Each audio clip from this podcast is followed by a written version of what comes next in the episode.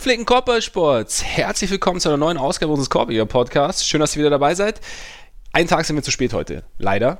Aber es waren ja auch Feiertage, gestern Ostern, vorgestern auch Ostern. Und da haben wir uns gedacht, wir lassen euch die Zeit.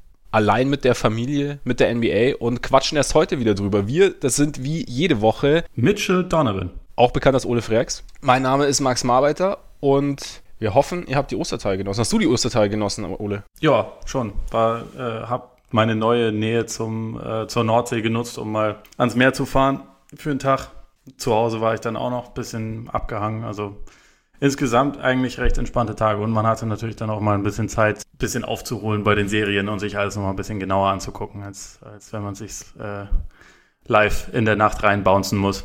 Das ist, der, das ist der große Vorteil. Ja, ich, ähm, so wie die Beginner bei der Dome waren, ohne da zu sein, war ich in den Bergen, ohne Skifahren zu sein. Ähm, ich habe nämlich gedacht, zum Saisonabschluss, wie jedes Jahr, kann ich jetzt doch noch mal ein bisschen Schnee gucken und äh, drüber rutschen über den Schnee. Leider war ich dann aber krank. Ich weiß nicht, ob ihr es letzte Woche schon gehört habt, da ging es nämlich los bei der letzten Episode, als wir aufgenommen haben. Ja, ich lag jetzt eine Woche im Wohnwagen. Einerseits natürlich schade, andererseits hat mir das auch Zeit gegeben, ein bisschen aufzuholen, ein bisschen, bisschen Serie zu gucken, äh, mich mit Don Winslow zu beschäftigen, dessen Buch ich angefangen habe. Überragend. Der dritte Teil von, kennst du auch, ne? Power of the Dog. Ich äh, lese es auch gerade. Ja. Macht Spaß, ne? Also Spaß ist. Spaß ist übertrieben. Spaß ist übertrieben. Es ist, es ist ja letztendlich, was mir dann währenddessen aufgefallen ist, so ein bisschen Narcos Mexiko halt als Buch. Ja. Also teilweise ja auch die gleiche Geschichte. Ja, genau. Es basiert ja auf denselben Personen. Ja, es, ist, es fällt mir auch, also auch rückblickend so Power of the Dog. Also, wenn man Narcos Mexiko gesehen hat und dann checkt man, also, wenn man sich nicht vorher damit befasst hat, checkt man erstmal diese ganzen Zusammenhänge. Ja, äh, so viel zum Podcast zur amerikanischen Literatur und Serienlandschaft. Und zurück zum Basketball. Ich habe mich auch noch mit einem, mit einem anderen Buch beschäftigt. Von einem jungen, aufstrebenden, vielversprechenden Autor, der leider noch nicht allzu bekannt ist vielleicht immer bekannter wird, aber Ole weiß da vielleicht mehr dazu. Oh Gott, das ist die schmutzigste Überleitung, die ich in meinem Leben jemals ja, gehört habe. Aber ich ja, danke oder? dir dafür. Ja. Ich, ich halte mich allerdings für extrem bekannt, weißt du doch. Ja, stimmt. Du bist, du bist auch eigentlich. Es war, war ein bisschen, bisschen anders so. Aber ich meine, so. es stimmt. Ich habe tatsächlich dein Buch angefangen zu lesen. Gefällt mir sehr gut. Aber äh, erzähl weiter. Gut. Freut mich. Ja, äh, nachdem Max das jetzt schon vollkommen unholprig angekündigt hat, mache ich doch gleich noch weiter. Es war äh, unholprig. Hallo. Ja, nee, vollkommen richtig. Ähm, wie jede Woche das Nowitzki-Phänomen. Mein Buch ist äh, seit mittlerweile etwas mehr als einem Monat draußen. Das haben mir jetzt auch über Ostern ein paar Leute geschrieben, dass sie das äh, geschenkt bekommen haben zu Ostern, was ich natürlich ziemlich cool finde. Genau in dem Sinne habe ich es geschrieben. Für Ostern ausschließlich. ähm, Der Osterschmöker. Genau. Also das Buch weiterhin bei Amazon zu haben und sonst überall, wo es Bücher gibt. Wer Lust hat, hinterlässt mir gerne Rezension und kann mir natürlich auch bei Twitter sagen, wie das äh, Ganze so zu lesen ist, ob es Spaß macht. Ich freue mich über Feedback und freue mich natürlich grundsätzlich, wenn ihr es lest. Und insofern machen wir weiter. Machen wir weiter, genau. Es geht nämlich gleich wieder zum nächsten Tagesordnungspunkt unserer, unseres geschäftlichen Teils des Podcasts. Unsere Patreon-Seite natürlich müssen wir, wollen wir wie jede Woche anpreisen. Über die könnt ihr uns unterstützen, wenn ihr wollt patreon.com slash Korpiger Podcast. Korpiger in dem Fall mit AE. Vollkommen richtig, da ändert sich gar nichts. Ein paar von euch unterstützen uns da schon. Das ist sensationell. Vielen Dank und wir haben ja schon angekündigt, dass sich das eventuell während der Playoffs auch noch zusätzlich auszahlen kann und Gerüchten zufolge könnte diese Woche zum ersten Mal was gehen. Könnten unsere Patreon-Hörer zum ersten Mal eine Extra-Folge bekommen. Hast du da auch was gehört, oder? Can confirm. Sources say. Wir werden sehen, ob die Sources recht haben, aber möglich ist es. Damit haben wir das auch abgehakt und gehen direkt Richtung Playoffs. Sie geben nämlich Vollgas. Es, einige Serien sind vorbei. Viele neigen sich dem Ende entgegen. Alle höher gesetzten Road-Teams haben ein Auswärtsspiel gewonnen. Also es ist, es steht relativ häufig 3-1 in den Serien. Eine ist ein bisschen wild. Deshalb werden wir euch mal zu Beginn ganz kurz einen Überblick geben. Wie sieht es so aus? Wie steht's? Danach werden wir uns den Teams widmen, die sich schon verabschiedet haben, die, wie heißt so schön, gone fishing sind. Und da haben wir eine kleine Rubrik, die wir jetzt durch die Playoffs führen werden, eingeführt. Ähm, unsere Angelstunde. Gone Fishing, Angelstunde. Und da werden wir ganz kurz schauen, was, was diese Teams denn so erwartet, die jetzt ausgestiegen sind. Kurz, kurzer Blick in die Glaskugel, was, was passiert, könnte im Sommer passieren, was sollten sie angehen, wo waren die Probleme und so weiter. Danach schauen wir uns unsere vorher groß angepriesene Lieblingsserie Jazz gegen Rockets ganz kurz an. Schauen uns natürlich auch Russ Lillard, die Medien, OKC an, muss man dieser Tage. Dann kommen noch die wilden Nuggets und die wilden Spurs. Danach geht es um die Nets, die ich total geil finde. Ich bin ja auf dem Bandwagon und ähm, ich habe Ole schon geschrieben, Bahncard 100 ist gekauft für den Nets Bandwagon. Werde ich auch behalten. Sollen wir direkt einsteigen? Würde ich sagen. Das ist ja ein volles Programm. Es ist ein volles Programm und deswegen der kurze Überblick. Ähm, Servicegedanke bei uns natürlich immer groß. Von daher, seit vergangener Nacht begrüßen wir die Milwaukee Bucks in Runde 2. Dort treffen sie die Boston Celtics, nicht nur theoretisch, sondern auch praktisch. Also kommenden, kommendes Wochenende könnte die Serie losgehen. Eine der interessanteren Serien, finde ich irgendwie, weil, weil es schwer vorherzusehen ist. Eins gegen vier im Osten. Dazu könnte es gut sein, dass sich die Warriors demnächst auch zu diesen beiden Teams gesellen werden in Runde 2. 3-1 gegen die Clippers führen sie. Die Sixers 3-1 gegen die Nets. Da steht kommende Nacht Spiel 5 an. Wir sind sehr gespannt. Blazers, OKC auch 3-1, auch kommende Nacht Spiel 5. Ganz kurz, wir kommen noch auf die Serie zurück, aber glaubst du, dass es vorbei ist kommende Nacht? Tendenz schon eher ja. Aber also ich, ich würde jetzt noch nicht sagen, dass es da, also da bin ich jetzt noch nicht bei, bei irgendwie 100% angekommen, während ich bei den Warriors mir komplett sicher bin. Ja. Bei bei Portland, da, da ist noch so ein. Es gibt, es gibt schon noch so eine gewisse äh, Resthoffnung für OKC, glaube ich, aber Tendenz geht schon sehr zu Portland. Warum der Ole das so sieht, werden wir später sagen. Überragender Cliffhanger an dieser Stelle. Die Jazz haben ihre Serie etwas verlängert. Es hätte auch gut im Sweep enden können, hat es jetzt nicht. Vergangene Nacht haben sie sich das erste Spiel dieser Serie gesichert. Die Rockets führen 3-1. Die Raptors werden wahrscheinlich kommende Nacht den Sack zumachen, führen 3-1 gegen die Magic, oder? Da müsste ja. viel schief gehen, dass, da, dass es nicht so, nicht so wird. Und dann Nuggets Burst 2-2, kommende Nacht. Ja, ne? Schauen wir mal, wer sich da einen kleinen Vorteil erspielt. Man weiß es nicht. Wilde Serie auf jeden Fall, aber coole Serie. Definitiv. Da ist ja die große Frage, wie groß der Vorteil sein muss, weil es halt eh die ganze Zeit wieder hin und her gehen wird, aber. Mal schauen, in welchem Viertel Jamal Murray diesmal Feuer fängt oder auch nicht. Man weiß es ja nicht. Oder ob Derek White diesmal 80 Punkte auflegt oder. Wahrscheinlich. Wer weiß. Wir werden sehen. Jetzt schauen wir aber zuerst mal zu denen, die ausgeschieden sind. Gone Fishing sind nämlich unter anderem, wie gesagt, die Detroit Pistons. Willkommen zur Angelstunde. Wir wissen, also wir sind nicht überrascht, dass die Pistons raus sind. Also einerseits lag es an ihrer ja, Schwäche in Anführungszeichen, andererseits natürlich auch an der Stärke der, der Bucks. Dazu natürlich Blake Griffin, der erst spät in die Serie eingestiegen ist, dazu ziemlich lediert war. Wenn du die Serie so angeschaut hast, wie siehst du die Zukunft der Pistons so? Ist es jetzt so Schritt 1, okay, jetzt mal wieder in den Playoffs gewesen, gegen den Topseed rausgeflogen und wir bauen drauf auf? Oder ist es eher so, wir haben uns mal in die Playoffs gerobbt und jetzt, ja, schauen, wir dann, schauen wir mal, ob wir nächstes Jahr wieder, nächstes Jahr wieder hinkommen oder ist es, oder die Zukunft, ist es jetzt eher der, das Team, das wir sind oder es wird auch schwer, aus dieser Rolle rauszukommen? Ja, ich, also ich glaube, es ist schon ziemlich schwer, jeden, jedenfalls so die nächsten zwei Jahre, weil der Kader, wenn ich mir das so angucke und die Gehaltsstruktur, wenn ich mir das so angucke, äh, angucke schreit eigentlich nach, äh, die nächsten zwei, drei Jahre bleibt man irgendwo zwischen äh, sieben oder vielleicht auch sechs und zehn im Osten. Also mhm.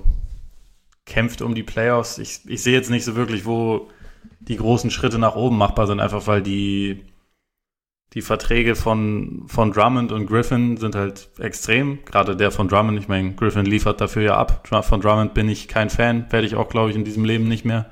Leichte Limitierung ähm, offensiv, ne? Sehr. Und defensiv ist er halt einfach auch nicht so gut. Mhm. Und dieses Rebounding-Thema ist halt meiner Meinung nach massiv überschätzt, weil auch wenn er individuell Rebounds abgreift wie, wie ein junger Gott, sind seine Teams meistens nicht besonders toll, was Rebounding angeht, was damit zu tun hat, dass er halt den individuellen Rebound jagt, statt auszublocken. Und naja, egal. Ähm, lange Rede, kurzer Sinn. Äh, der theoretisch wäre so jemand, so zweimaliger All-Star, war mal im All-NBA-Team, ist immer noch relativ jung, wäre ja so der Spieler, wo man sagen könnte, das ist vielleicht der Trade-Chip, mit dem Detroit im Sommer vielleicht upgraden könnte, weil sie vor allem auf dem Flügel und eigentlich auch auf der Point Guard Position ein Upgrade bräuchten. Nur es gibt halt in der Liga eigentlich keine Teams, die diesen Vertrag und diesen Spielertypen so richtig brauchen können, weil es halt ein äh, auch wenn er ein sehr schneller und athletischer Spieler ist, ist das halt ein gleichzeitig relativ unmoderner Spieler, der auch nicht, ja, der, der jetzt nicht unbedingt überall so wahnsinnig gut reinpasst. Und dadurch haben die Pistons halt so ein bisschen das Dilemma, dass, äh, ja, man, man sitzt so ein bisschen drauf. Also kommende Saison verdient er noch 27 Millionen, in der Saison drauf hat er eine Spieleroption für fast 29 Millionen, die er Stand jetzt halt auf jeden Fall nehmen wird, weil, Klar. wie gesagt, ist, äh, ich glaube, so ein hohes Gehalt wird er danach in seiner Karriere eher nicht mehr bekommen. Und dann, dann sitzt man erstmal darauf, zumal ja auch, also es ist ja nicht der einzige hohe Vertrag. Ich meine, John Lure äh, kriegt nächste Saison noch fast 10 Millionen, Langston Galloway kriegt noch 7 Millionen, Reggie Jackson halt auch 18 Millionen und dann bist du halt auch schon jetzt schon bei 112 garantierten Millionen Dollars, bevor man irgendwie darüber redet, dass ja auf dem Flügel eigentlich noch sehr viel äh, passieren müsste. Wayne Ellingtons Vertrag läuft aus. Das war jetzt in den Playoffs einer der wichtigeren Leute, weil es halt einer der wenigen Leute ist, die, die konstant Dreier treffen können. Und ja, es, ist, es wird da einfach relativ schwer. Ich glaube, um Griffin, solange er einigermaßen fit ist, wird man schon ein konkurrenzfähiges, okayes Team aufbauen können. Und die Frage ist, wie, wie das möglich sein wird, da große Schritte rauszumachen. Und auch von den jungen Spielern, die ich so habe, so Luke Kennard mag ich gerne. Der äh, hat auch als einer der ganz wenigen Spieler in dieser Serie gegen Milwaukee zumindest gute Zahlen aufgelegt. Also abgesehen jetzt von Blake. Mhm. Ähm, auch wenn er defensiv halt absolut leicht zu attackieren ist. Aber ansonsten, es gibt halt ihn, es gibt dann noch Bruce Brown. Vielleicht irgendwie mit Perspektive Svi Michailiuk, bei dem wir das Thema mit der Defense natürlich auch haben. Und äh, Soundmaker, der vielleicht nicht ewig äh, ein ewiges Talent bleiben wird, sondern vielleicht auch irgendwann mit ein bisschen mehr Zeit auch tatsächlich in der Liga ankommt. Aber ansonsten, da sind ja jetzt nicht unbedingt die Top-Talente, die jetzt dafür stehen, okay, man macht jetzt noch riesige Schritte nach vorne. Und jetzt im Draft haben sie, glaube ich, den Nummer 15-Pick. Natürlich kann so ein Pick dann auch mal richtig gut werden, aber man kann sich auch nicht unbedingt drauf verlassen. Und deswegen äh, bis auf weiteres sehe ich eigentlich Detroit ungefähr da, wo sie jetzt gelandet sind. Also gerade so mhm. die Playoffs erreicht und da dann von einem deutlich besseren Team richtig heftig auf die Mütze bekommen. ähm, und also wir haben es ja in der Vorschau auch schon gesagt, dass äh, Griffins Verletzung zu dem Zeitpunkt natürlich saubitter ist, zumal er auch jetzt, wo er dann mit einer riesigen Bandage um die Knie, äh, ums, ums linke Knie die letzten beiden Spiele mitgemacht, trotzdem mit großem Abstand der beste Spieler bei den, bei den Pistons war. Aber auch wenn er bei 100 Prozent gewesen wäre, hätten sie in der Serie meiner Meinung nach keine Chance gehabt. Und zumal er hat ja diese Tim Duncan Gedächtnisschiene auch noch dran, weißt du, die, die ja. das Knie seitlich schient und nur die Bewegung nach vorne und hinten irgendwie zulässt und ja, also fit war er nicht. Ich meine, du hast ja schon angesprochen, 112 Millionen, ähm, der, der Cap wird momentan, also er ist ja noch nicht final für kommende Saison, aber wird auf 109 geschätzt, also der, der große Spielraum ist nicht da. Wäre vielleicht Jacksons Vertrag, der ja ausläuft nach der Saison, irgendwie vielleicht noch so ein möglicher Trade-Chip, den sie irgendwie verwenden könnten? Ja, denke ich schon. Nur Gegenwärtig ist halt, halt Frage, so ein bisschen ne? die Frage, was man dafür, was man dafür kriegt und ob man dann vielleicht, um ihn loszuwerden, wiederum ähm, längerfristiges Ge äh, Gehalt aufnehmen mhm. muss. Ja. Das, also das ist jetzt auch gerade auf einer Position, wo ja die Liga eigentlich ziemlich gut besetzt ist, wird es, glaube ich, schwierig, Jackson an den Mann zu bringen, der jetzt auch, also wenn wir mal auf 30 Starterpositionen auf Point Guard äh, in der NBA schauen, ist er in den in den niederen 10 ja, und mhm. vielleicht in den niederen fünf oder so, weil es halt einfach ein, obwohl er eine ganz gute Saison für seine Verhältnisse gespielt hat, einfach ein relativ inkonstanter Spieler, der jetzt auch nicht, nicht unbedingt derjenige ist, der jetzt irgendwie das, das, das Hirn einer funktionierenden, cleveren Offense ist.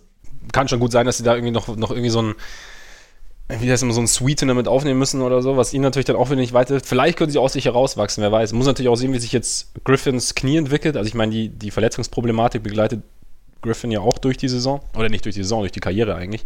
Von daher, ja, also ich sehe schon auch eher so, dass, dass da, dass ihnen so ein bisschen die Hände gebunden sind und dass man mal sehen muss, halt, was aus diesen Talenten, die du angesprochen hast, wird. Vielleicht äh, wird ja Thorn Macker irgendwann doch noch zu dem, den die Bucks damals gesehen haben.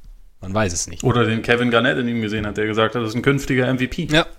Eben, also vielleicht, wer weiß, also man, plötzlich explodiert er. Keine Ahnung. Man, man muss sehen, aber ja, kann gut sein, dass wir in einem Jahr wieder da sitzen und ähm, über die Pistons sprechen, die gerade in Runde 1 ausgeflogen sind. Also möglich ist es. Pacers.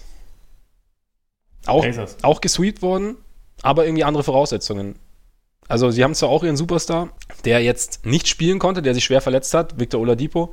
Dazu deutlich mehr Cap Space, aber auch einige Geschichten, die sie, äh, die sie angehen müssen im Sommer. Also, die, also ihre Point Guard Verträge laufen aus. Collison läuft mhm. aus, Corey Joseph läuft aus, ähm, Bojan Bogdanovic, so eigentlich ihre, ihr verlässlichster Flügelscorer der, der letzten Monate, nachdem Oladipo raus war, dessen Vertrag läuft aus.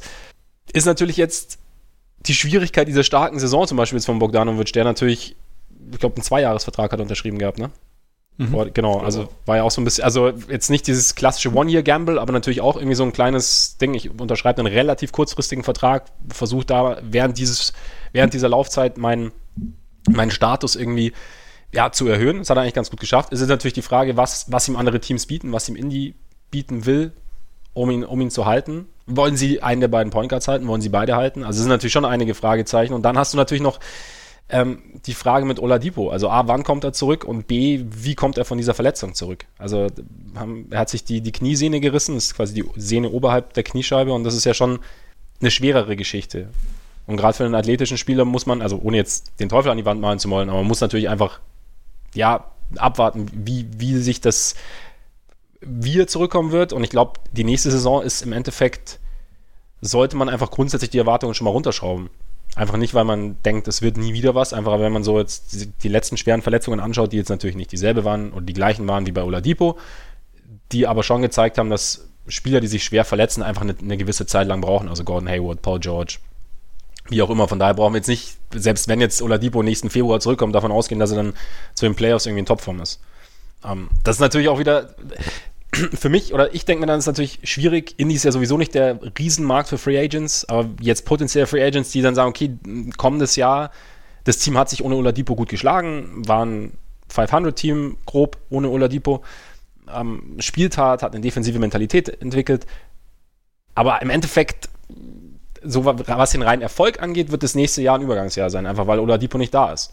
Und da ist halt die Frage, wie sich, die, wie sich Free Agents locken lassen und ob sich Free Agents locken lassen. Oder sehe ich das zu schwarz quasi aus, aus Pacers Perspektive?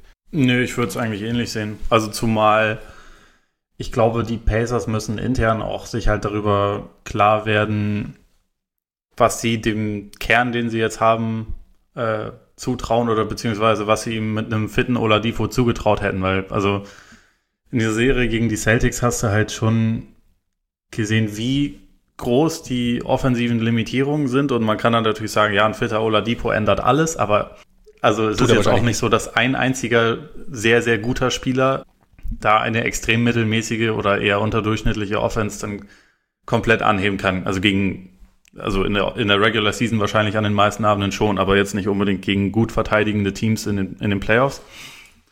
Und also ich glaube, man muss das halt schauen, was dann eine Rolle dabei spielen wird, wenn man auf Bogdanovic schaut, der jetzt, glaube ich, 30 ist, sicherlich nochmal ein bisschen, also nochmal einen relativ großen Vertrag unterschreiben will. Also hat er sich mit der Saison, die er jetzt gespielt hat, ja auch definitiv verdient. Und auch mit den, ähm, mit den Point Guards muss man das entscheiden. Und dann ist halt, also für mich ist nach wie vor die allergrößte Frage im Hinblick auf die Zukunft. Denkt man bei Indiana, dass Sabonis und Turner perspektivisch zusammenspielen können oder dass das halt so eine Starter-Backup-Geschichte bleibt, weil das Ding ist halt, also Sabonis ist jetzt erstmals äh, für eine Extension berechtigt. Also man, man kann ihm jetzt erstmals eine, eine anbieten und darüber verhandeln. Und ich glaube, also er ist ja zusammen halt mit Turner und Oladipo einer von drei großen Chips, also einer, einer von drei großen Assets bei den, bei den Pacers, würde ich sagen. Und äh, die Frage ist halt, ob man entscheidet, man benutzt ihn eher, um das Team anderweitig vielleicht aufzupimpen. Oder man denkt doch, okay, perspektivisch ist er nicht der Backup, sondern spielt halt äh, zusammen mit Turner. Und das, das sind halt so die großen Fragen. Und da macht es halt jetzt gerade das alles nicht wirklich einfacher, dass man nicht über einen etwas längeren Zeitraum bewerten konnte, wie eigentlich diese Harmonie zum Beispiel zwischen, zwischen diesen drei Großen sein kann. Und man jetzt dann ja letztendlich halt eine limitierte Version nur sehen konnte von den Pacers. Mhm. Und dann, ja, stehen halt einfach viele Personalien an im Sommer. Das ist halt schon, ist eine schwierige Situation. Und also wie du schon gesagt hast, da man halt einfach nicht weiß, wann und wie Oladipo zurückkommt, kann ich mir halt vorstellen, dass man bei Bogdanovic zum Beispiel dann eher sagt, okay, dann lassen wir den eher ziehen, weil äh, bis wir wieder mit unseren Jungs bei voller Stärke sind, ist er vielleicht schon nicht mehr unbedingt bei voller Stärke und dann will man ihm jetzt nicht so und so viel Prozent des Caps geben. Ist ein guter Punkt. Also ich habe ja nur quasi aus Free Agent Sicht äh, gedacht, aber klar, aus Front Office Sicht überlegst du dir natürlich auch, ob du jemanden wie, wie Bogdanovic bindest, wie du dein Geld jetzt investierst oder ob du ja, nächste Saison irgendwie auf, auf andere Geschichten mehr Augenmerk legst und vielleicht dein, dein Geld erstmal sparst und vielleicht auch irgendwie an, an deiner defensiven Kultur arbeitest, vielleicht auch an, an der Abstimmung zwischen Sabonis und, und Turner, um dir das nochmal genauer anzuschauen und damit auch in Kauf nimmst, dass es am Ende vielleicht gar nicht für die Playoffs reicht, dass du in der Lottery irgendwie früher pickst und vielleicht irgendwie so aufbaust. Also ja, es wird auf jeden Fall interessant und finde ich auch schwer, schwer vorherzusehen. Also was da jetzt wirklich pass äh, passieren wird. Was auch passieren sollte, finde ich. Also weil ich, weil einfach zu, es, es sind so viele Variablen irgendwie drin, dass, glaube ich, auch mehrere Richtungen möglich wären, die ähm, zu, zwar zu unterschiedlichen Ergebnissen, aber durchaus zu erfolgreichen Ergebnissen führen können. Von daher ähm, wird auf jeden Fall ein spannender Sommer in, in Indiana und Schauen wir mal. Ich finde es auch persönlich immer noch schwer einzuschätzen, wie, wie Turner und Sabonis zusammenpassen, weil ja. ich eigentlich schon finde, dass das von den Skillsets her passen sollte. Ich habe nur bei Turner, also nach wie vor, das sage ich jetzt auch schon seit zwei Jahren, immer wieder, wenn ich ihn spielen sehe, das Gefühl, da sind viele Würfe, die er nehmen kann äh, und eigentlich nehmen sollte, weil er sie auch treffen kann, aber er zögert halt immer mal wieder. Und er, mhm. man, viele Defenses lassen ihm halt so ein bisschen, bisschen Platz und fordern ihn so ein bisschen heraus. Und er ist dann aber nicht so, dass er halt sagt, kompromisslos, ich drücke jetzt ab, oder also in manchen Spielen schon, aber äh, insgesamt eher selten. Und ich glaube, dass das aber sein muss, weil wenn man Sabonis ist halt Stand jetzt einfach kein Floor Spacer, sondern eher jemand, der halt mit dem Rücken zum Korb gut ist und in Korbnähe sehr gut ist. Und damit das irgendwie offensiv gut zusammenpasst, muss dann Turner halt so ein bisschen mehr für Spacing sorgen. Und ich weiß nicht, ob das sein Naturell ist. Also wahrscheinlich mhm. ist es nicht sein Naturell oder ob man ihn halt mehr dazu so ein bisschen, bisschen drängen muss, vielleicht fast schon. Ja, vielleicht wäre das aber wirklich ein Punkt, wo man sagt im Sommer, okay, da, daran arbeiten wir. Also die zwei, wir legen jetzt unseren, unseren Fokus auf die beiden, ähm, versuchen sie irgendwie zusammenzuführen, da irgendwie ein System zu entwickeln, in dem beide koexistieren können, gut koexistieren können und schauen dann, wie das funktioniert. Und dann kommt Oladipo irgendwann dazu und dann können wir schauen, wie wir ja um die drei herum was aufbauen, was wir dann irgendwie für, für Spieler auf dem Flügel brauchen, was wir für einen Point Guard brauchen. Auf jeden Fall kann man trotzdem dafür, wie sie mit den ganzen Verletzungen und also vor allem der einen heftigen Verletzung halt ja. äh, klargekommen sind und trotzdem eine gute Saison gespielt haben, kann man einen Hut vorziehen. Und Turner hatte wahrscheinlich, auch wenn ich ihm gerade ein bisschen Passivität vorgeworfen habe, äh, wahrscheinlich den besten Dank der ersten Runde, auch wenn ja. Janis in der Zwischenzeit auch noch 40 weitere wieder ausgepackt hat, aber Turner über Hayward war schon nicht ganz schlecht. Muss man, war nicht ganz schlecht. Da der definitiv nicht gezögert. da hat er nicht gezögert, das ist richtig. Und, und auch sonst, also ich meine, defensiv hat, hat er ja schon eine extrem gute Saison auch gespielt, da muss man ja auch nochmal dazu sagen. Total. Also, und ich bin nach wie vor, also auch von diesem Gesamtskillset, was er hat, bin ich eigentlich ein absoluter Fan. Es ist ja. halt, wie gesagt, teilweise so ein bisschen dieser, diese Bereitschaft, offensiv auch mal zu übernehmen, die fehlt mir noch. Und da, ich weiß nicht, ob das dann teilweise mangelnde Fähigkeiten oder eher mangelndes Selbstvertrauen oder auch Spielverständnis ist, was ihn dann davon abhält, zu sagen, so, jetzt spiele ich hier meinen Vorteil mal aus.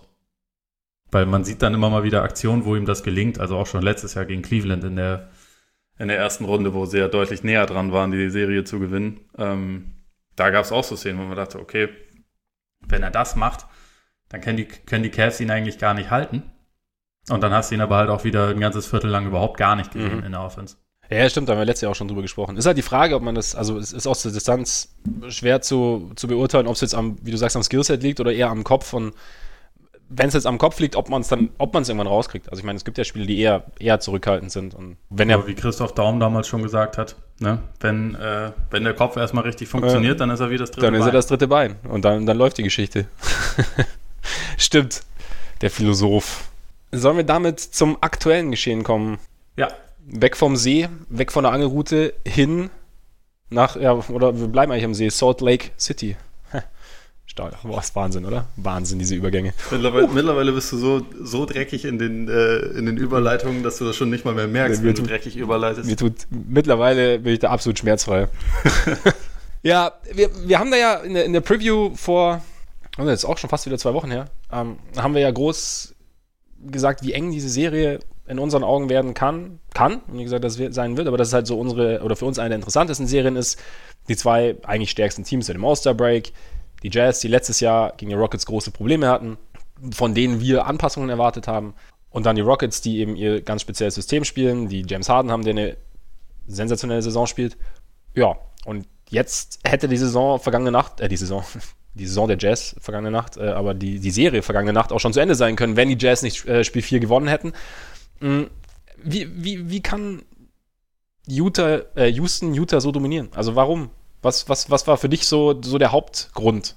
Also in den, ich, ich finde, man muss es so ein bisschen in zwei Segmente so ein bisschen trennen, weil in den ersten beiden Spielen hat Houston das wirklich dominiert, was halt meiner Meinung nach vor allem daran lag, dass, also gerade in Spiel 2 Harden einfach genau rausgefunden hatte, wie er diese Defense, wo ihm halt jemand auf der, auf der linken Schulter sitzt, damit er halt da nicht hochgehen kann, nicht zum Stepback hochgehen kann und stattdessen halt Richtung Korb marschieren kann. Das war für ihn am Anfang neu, also vor allem als Milwaukee das während der Saison ausgepackt hat. Es war jetzt aber halt nicht mehr neu, sondern er wusste jetzt genau, wie er das zu spielen hat und wie er das auch zu seinem Vorteil ausnutzen kann. Da habe ich dir ja, glaube ich, auch bei WhatsApp geschrieben, ja, genau. dass mich das so ein bisschen an Novak Djokovic erinnert, den man halt irgendwie den kann man mit einer bestimmten Taktik vielleicht schon mal ein kleines bisschen überrumpeln, aber wenn man das dann immer wieder macht, dann kommt irgendwann, ah, so läuft das ja. und dann macht er den Fehler halt nicht mehr und dann ist er auch einfach zu gut, als dass man mit dem gleichen Schema das normal versuchen könnte. Und also, wie gesagt, gerade was er da in Spiel 2 dann abgebrannt hat, war halt einfach perfekt. Da sah es dann auch doch wieder so aus, als wäre Gobert äh, in der Serie einfach oder in diesem Matchup einfach so ein bisschen, ja, äh, nicht nicht bei seinen Stärken. Und also da, ich meine, Zach Lowe hat ja dann auch bei ESPN einen Riesenartikel darüber äh, geschrieben, wie halt diese Defense funktioniert, dass Harden jetzt nicht mal mehr Pick and Rolls braucht, sondern dass er halt einfach so durchmarschiert und mhm. äh, Capella stattdessen dann im Dunker-Spot wartet und da halt auf, äh, da halt den Lob bekommt und die Aufmerksamkeit so auf sich zieht, dass wenn der Platz dann da ist, entweder bei ihm ausgeholfen wird, sodass dann in der Ecke jemand frei steht, was häufig der Fall war und wo dann halt zum Beispiel PJ Tucker seinen Dreier reingeworfen hat, oder halt, wenn er, wenn keine extra Aufmerksamkeit auf ihn ist, halt den Alley-Oop serviert bekommt und den selber reinstopft. Und halt Harden, der im Gegensatz zu vor zwei Jahren mittlerweile einen, einen Floater hat, der ziemlich sicher fällt und. Äh, Wobei, aber der fällt gar nicht so gut, oder? Also, oder er hat. Nö, jetzt die letzten Spiele ja, genau. nicht mehr, jetzt ja. wollte er ihn auch nicht mehr nehmen. Ja. Aber es war so am Anfang zumindest so ein Konter. Ja. Und weil man ja genau. auch, jetzt, ganz kurz, weil man ja auch, weil es ja für die Jazz auch schwierig ist zu erkennen, also die, die Floater-Bewegung und die Lob-Bewegung bei Harden sehen ja, exakt gleich aus. Genau, das heißt, es ist für die Defense sehr, sehr schwer zu lesen da oder, oder sehr, sehr schwer da richtig drauf zu reagieren. Sorry. Genau. Und jetzt in den beiden Spielen danach, also auch Spiel 3, hätte Utah eigentlich gewinnen müssen. Ähm, so wie das gelaufen ist, wo Harden seine ersten 15 Würfe alle daneben äh, gesetzt hat und Utah einfach offensiv trotzdem zu limitiert war, um das in einen großes Polster umzumünzen. Sie machen das da besser, also unter anderem, weil sie verstanden haben, okay, den, den Pass auf Capella spielt er gerne, den Floater will er aber eigentlich gar nicht so gerne nehmen. Und die Rotationen saßen jetzt noch ein bisschen besser und also jetzt gerade in Spiel 4 hat Gobert das Matchup gegen Capella halt zu 100% dominiert, auch wenn jetzt seine Zahlen im Boxscore nicht mega krass waren. Er hat, glaube ich, nur neun Punkte gemacht oder so. Aber der hat halt defensiv so krass den Ton angegeben und hat so viel verhindert in Ringnähe, dass die Rockets wirklich über drei Viertel nur mit dem, nur mit dem Dreier eigentlich gepunktet haben. Und da denkt man sich dann, okay, wenn sie das von Anfang an so gewusst hätten und so gespielt hätten, dann hätten wir vielleicht eine andere Serie und, oder zumindest eine ausgeglichene Serie. Ich bin auch nicht der Meinung, dass der qualitative Unterschied jetzt so mega riesig ist, wie es die ersten beiden Spiele angedeutet haben. Und ich habe mich schon absolut gewundert, als es 3-0 stand, zumal wie halt Spiel 3 gelaufen ja. ist. Ich dachte halt, auch wenn die Rockets die ersten beiden Spiele halt dominiert hatten, dass Utah da schon noch eine gewisse Antwort haben wird. Aber ja, es ist, äh, jetzt ist es halt, denke ich mal, zu spät, weil die, die Rockets fahren jetzt nach Hause. In Spiel 5 würde ich halt darauf setzen, dass sie es wieder gebacken kriegen, weil, aber es liegt dann meiner Meinung nach insgesamt doch wieder am meisten daran, dass halt Utah einfach offensiv nicht gut genug ist für äh, hochklassigen Playoff-Basketball, sage ich mal, weil die Defense die hatte zwar ihre schwachen Phasen, wo sie auch ausgehebelt wurde, aber sie jetzt, also gerade in Spiel 4 und auch in Spiel 3 war sie eigentlich schon sehr gut. Und sie haben sich vorne auch zumeist die richtigen Würfe herausgespielt, aber halt auch so ein bisschen, weil das dann die Schützen waren, die Houston dazu bringen wollte, dass sie halt Würfe bekommen. Also Royce O'Neill, Jay Crowder, Ricky, Ricky Rubio, Rubio ja. die kriegen dann schon ihre freien, Ab äh, freien Abschlüsse, weil damit kann man ja leben als gegnerisches Team. So, es gibt dann natürlich Spiele, wo Jay Crowder dann seine ersten sechs Würfe trifft, wie glaube ich, vergangene Nacht. Mhm. Und dann sieht das auch mal ganz gut aus, aber man kann sich halt nicht darauf verlassen. Und das, ja, ist dann halt im nächsten Spiel vielleicht wieder genau andersrum. Ja, ich muss sagen, die Jazz, also sie, sie arbeiten sich wirklich, wie du sagst, gute Würfe, aber der, der Dreier fällt halt gar nicht. Also 27% treffen sie von draußen und das, da ist kein, kein Playoff-Team ist schwächer. Und das ist natürlich schon ein Riesenproblem. Also ich finde auch, die Defense hat sich, ja, hat sich so ein bisschen reingefunden. Ich habe mir am Anfang auch gedacht, dass die, also sie haben quasi so ein bisschen diese Milwaukee-Idee übernommen in der Defense gegen Harden und hatten, also war jetzt nur so, was, aus, aus meiner Sicht hatten sie am Anfang noch so ein bisschen Probleme einfach zu rotieren. Also dann auch die, ja. also gerade zu dieser, also einerseits natürlich der, der Floater, äh, der, der Lob auf, auf Capella und der Floater, andererseits aber auch dieser Pass über die rechte Schulter, dann so quasi ein paar Meter über dem Break an der Dreierlinie. Ja der war fast immer offen, also der Schütze. Der ist ja auch, eigentlich sollte der ja auch physisch fast gar nicht möglich Richtig. sein, wie Harden den halt spielt. Ja. Aber er kann den halt. Genau. Und ich meine, es ist wahnsinnig schwer zu verteidigen, weil natürlich, wenn du so spielst, wie du spielst, hast du ja quasi den Hardens-Verteidiger verloren und alles rotiert halt eins runter sozusagen. Und dann hast du ganz oft den Fall, dass halt du einen Schützen in der Ecke hast, dann einen da über dem Break hast und da eigentlich nur einen Verteidiger, der so zwischen, her, zwischen den beiden hin und her pendeln muss. Und den dann irgendwie, oder die beiden dann zuzustellen, ist natürlich schwierig. Aber ich finde, da haben sie jetzt irgendwie eine ganz gute, ja, eine ganz gute Balance gefunden irgendwie. Oder eine bessere Balance, sagen wir es mal so. Also der, der Wurf war, fand ich jetzt in Spiel 4 seltener offen. Also ich, zum Beispiel Crowder finde ich jetzt ganz gut gemacht. Also, also so, ja, so auf halber Strecke mehr oder weniger gewartet hat und dann richtig da war, wenn der Pass halt kam. Ähm, von daher haben sie sich da gut angepasst. Ja, Offense finde ich schwierig. Also sie haben jetzt, sie haben, haben sie mehr attackiert in Spiel 4? Hatte ich so ein bisschen den Eindruck, dass sie da so ein bisschen, dass sie versucht haben, mehr durch den Drive und dann halt irgendwie so die Defense so ein bisschen in die, in, ins Rotieren zu bringen so, und so ein bisschen sich bessere Würfe zu erarbeiten? Gerade im ersten Viertel absolut. Ja. Und da hat Rubio es dann ja auch mal geschafft, seine Korbleger tatsächlich zu treffen, jedenfalls überwiegend und sie nicht irgendwie daneben zu legen, was dann schon ein sehr großes Plus ist, was auch nicht unbedingt immer selbstverständlich ja. ist bei ihm. Und das hat so ein bisschen den, den Ton angegeben. Also im ersten Viertel haben sie, glaube ich, vier der ersten sechs Dreier getroffen, was dann wiederum natürlich auch Platz geschaffen hat und Rubio ist dann konsequent zum Korb gegangen, hat er auch sehr gut gemacht. Danach hat Utah dann, glaube ich, von den nächsten 14 Dreiern einen getroffen und ist halt wieder total kalt geworden und dann haben sie diese Probleme halt auch wieder ein bisschen eingeholt, aber sie sind halt aggressiv geblieben und das war halt ein Unterschied. Also sind mehr an die Freiwurflinie gegangen und äh, haben einfach so ein bisschen mehr versucht, das, das zu forcieren, haben das auch besser hinbekommen. Die haben auch davon profitiert, dass halt die Rockets doch mit dieser etwas aggressiveren Defense auch nicht so gut klarkamen und halt einige wirklich unnötige Ballverluste dann ähm, produziert haben. Teilweise dann auch mal äh, Fouls, wie das eine von Crowder in Transition gegen Harden, wo er ihn letztendlich einfach umstößt und den Ball wegnimmt, äh, es nicht gepfiffen wird, sondern er dann halt stattdessen auf der anderen Seite sogar noch jemanden umrennen kann beim, äh, beim Korbleger. Das funktioniert dann. Ja, Playoff-Basketball. Ja, genau. Und am Ende hat es dann Mitchell tatsächlich auch geschafft, halt einfach mal ein bisschen aus dieser, ja, aus diesem Funk auszubrechen. Mhm. Also die, das, das Defensivschema der Rockets ist ja eigentlich auch relativ eindeutig. Also sie versuchen halt, die Zone halt voll zu packen für Drives von Mitchell. Dadurch sinken sie von relativ vielen Leuten ab, außer halt von Ingles, dem sie auf dem Fuß, äh, aus dem Fuß stehen. Der auch kein Faktor ist von draußen, ne? Trifft nur 25 genau. Prozent von draußen. Ja, in Spiel, in Spiel 4 hat man den offensiv auch überhaupt gar nicht ja. gesehen, eigentlich. Normalerweise ist der halt eigentlich der zweitwichtigste Offensivspieler bei den Jazz, meiner Meinung nach. Also es gibt da zwar dann natürlich die äh, geilen Screen Assist Statistiken für Gobert, die vor allem die Jazz immer wieder hervorholen, wenn sie betonen wollen, dass das in Wirklichkeit der beste Offensivspieler der Liga ist. Aber womit sie auch recht haben natürlich. Genau, also wenn man so schaut, was halt irgendwie ja so ein bisschen Creation angeht und auch Würfe erarbeiten und einfach Gefahr ausstrahlen, halte ich mit, äh, halte ich Ingels schon für extrem wichtig. Mhm. Und Mitchell hat das jetzt, also das war ja vorher dann auch schon mal, dass er das halt für, für kürzere Phasen hat, wo er halt dann einfach trotzdem mal heiß läuft. Und in, in Spiel 4 hat, hast du ihn ja relativ lange eigentlich auch kaum gesehen. Ja. Und er hatte die Abschlüsse, die er genommen hat, hat er nicht getroffen. Aber diesmal kam halt dann doch nochmal diese Explosion.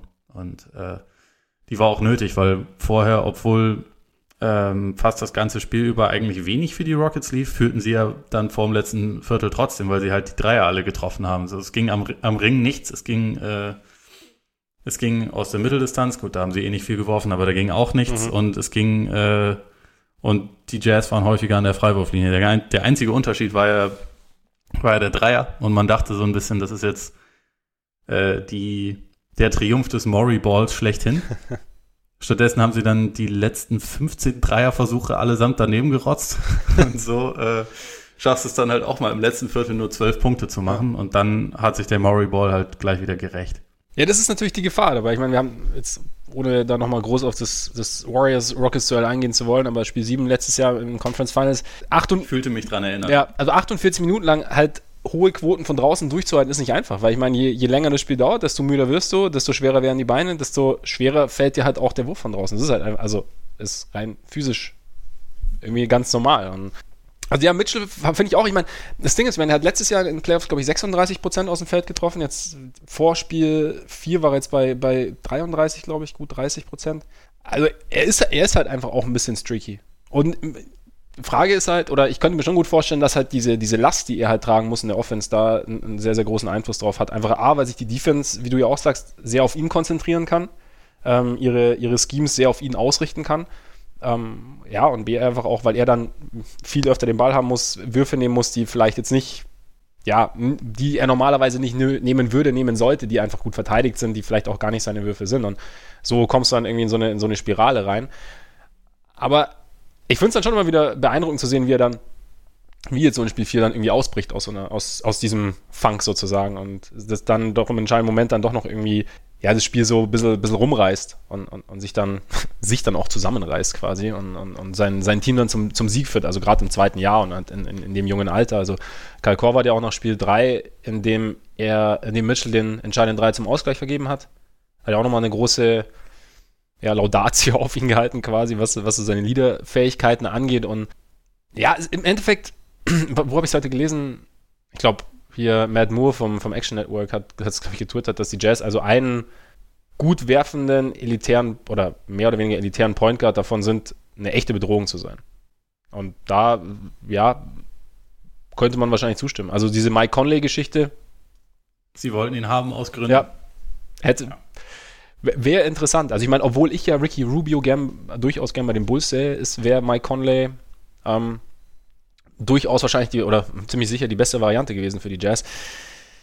Es ist jetzt halt, ich meine, ich glaube, du hast schon recht damit, wenn du sagst, dass, du die, dass man die Serie irgendwie in, in, zwei Segmente teilen muss, also Spiel 1 und 2 und jetzt Spiel 3 und 4 und, und, und dass die Jazz sich da so ein bisschen besser reingefunden haben und sind, ich finde es interessant immer, wie man sich dann so von diesen ersten beiden klaren Spielen so leiten lässt und dann halt, also ja immer noch so denkt, hey, eigentlich sind die Jazz chancenlos, aber irgendwie sind sie jetzt, sie sind ja schon, sie sind ja jetzt schon halbwegs dran. Es ist halt, wie du sagst, nur irgendwie, nur irgendwie zu spät. Und andererseits, keine Ahnung, ich meine, so ein, so ein Auswärtssieg, ist, also ich würde jetzt nicht aus allen Wolken fallen, wenn sie jetzt Spiel 5, wenn sie jetzt Spiel 5 gewinnen würden. Ich auch nicht, aber ich glaube irgendwie nicht dran. Also einfach auch, weil bei den Rockets, sie haben in dem gesamten Spiel fünf Punkte von der Bank bekommen. Capella hat, glaube ich, vier Punkte gemacht, einen von sechs getroffen und sah also weil er offensichtlich auch mit irgendeiner, irgendeinem Virus sich gerade rumschlägt, habe ich dann danach irgendwie noch gelesen. Ja, ich, ich glaube nicht unbedingt, dass sich das wiederholt. Und also so wie jetzt, glaube ich, die, die Jazz innerhalb dieser kurzen Serie so ein bisschen besser gelernt haben, als gerade wie sie auf dem Flügel zu rotieren haben, ähm, wenn sie diese Gimmick-Defense spielen gegen Harden. Ähm, genauso wird er und wird sich ja auch Chris Paul dann halt wiederum Klar. was überlegen. Und ich glaube, dann vor den, vor den eigenen Fans wird es halt wahrscheinlich wieder in die andere Richtung gehen, aber ja, um, um das nochmal zu unterstreichen, ich sehe jetzt den, den qualitativen Unterschied, wenn es am Ende die Serie 4-1 ausgeht, würde ich jetzt trotzdem nicht sagen, dass ja, das eine Team irgendwie hundertmal besser ist, sondern mhm. das ist halt dann, also gerade diese, dieses Spiel 3 dann wahrscheinlich letztendlich einfach den, den großen Unterschied gemacht hat. Und nur noch mal kurz zu Mitchell, also ich habe mich schon gefreut, ohne dass ich jetzt irgendwie bei den bei der Serie ein großes Routing Interest oder sowas hätte, äh, ich habe mich schon gefreut, dass er jetzt dann auch noch mal so ein, so ein Spiel hatte, mhm. weil, also ich sehe bei ihm zwar auch klare Schwächen noch, was, was so Wurfauswahl angeht, auch was, was Playmaking angeht und ich glaube, wenn sein Wurf grundsätzlich einfach noch ein bisschen besser wird, dann werden die Jazz in den nächsten Jahren ihn auch noch besser so als Decoy benutzen können. Ja. Also wenn er halt mal, wenn halt ein, zwei Leute auf ihm stehen, dass dann halt die anderen, also dass dann zum Beispiel jemand wie Ingels nicht komplett raus sein kann, mhm. weil er so viel Aufmerksamkeit und Gefahr halt ausstrahlt. Äh, trotzdem, ja, sehe ich da schon auch einfach einen Spieler, der mit seinen 22 Jahren, die er immer noch ist, schon ganz schön weit ist. Ja. Und ich finde halt, das, das ist, ich meine, das ist in den Playoffs ja sowieso immer so, dass ähm, sobald es dann mal nicht läuft für zwei, drei Spiele für irgendjemanden, da kommen wir, können wir gleich bei, äh, bei Russell Westbrook auch noch drüber reden. Der Daumen gesenkt. Ja, genau, das wird dann immer, also da werden dann ein, zwei Spiele halt zu so einem krassen Referendum über einen Spieler. Ja. Und das heißt dann, ja, in Wirklichkeit ist das Monte Ellis mit einem besseren PR-Berater, so nach dem Motto. Und ich meine, ich mache ich, ich mach solche Sprüche auch, weil ich sie lustig finde, aber ich meine sie nicht ernst. Und es gibt irgendwie doch relativ viele Leute, die dann, glaube ich, so abstempeln, oh ja, Mitchell, das ist ja nur ein Gunner, der ist ja scheiße. Mit dem, mit dem reißen die ja nichts. Und ja, ich fand's cool, was Korver gemacht hat, also dass er da halt so ein bisschen länger drüber geredet hat. Und äh, Kyle Korver, muss man ja dazu sagen, ist irgendwie auch jetzt nicht irgendjemand, sondern spielt seit 50 Jahren in der NBA, hat damals mit Bill Russell schon zusammengespielt genau. und, und weiß ja ein bisschen Bescheid über, über Leader und äh, über große Spieler, nachdem er jetzt irgendwie gerade zuletzt auch mit LeBron zusammengespielt hat und so. Und wenn der dann unaufgefordert, sondern aus eigenem Interesse so über einen jungen Spieler redet, dann hat das, finde ich, schon ein gewisses Gewicht. Ja. Ob man das dann jetzt überbewerten will oder nicht. Aber also ich finde, es ist schon irgendwie aussagekräftig und es hat mich hier gefreut, dass, dass Mitchell jetzt dann auch nochmal zeigen konnte, okay, kann auch gut laufen. Und ich weiß gar nicht, ob ich Matt Moore da zu 100% zustimmen würde, dass ein wurfstarker Point Guard da schon alles lösen würde, was die Offense nee, angeht. nicht alles, aber, aber es wäre eine sehr große Hilfe und ja. äh, man sollte dann bei so einem 22-Jährigen nicht sagen, mit ihm wird die Jazz-Offense halt nicht elitär, weil er ein Gunner ist oder was weiß ich, sondern halt einfach mal schauen, dass da auch in dem Team noch ein paar andere Leute rumlaufen und äh, das dass er da einfach auch dann noch ein bisschen mehr Unterstützung braucht. Und ich glaube, dann ist das nach wie vor einer der künftigen Stars der Liga.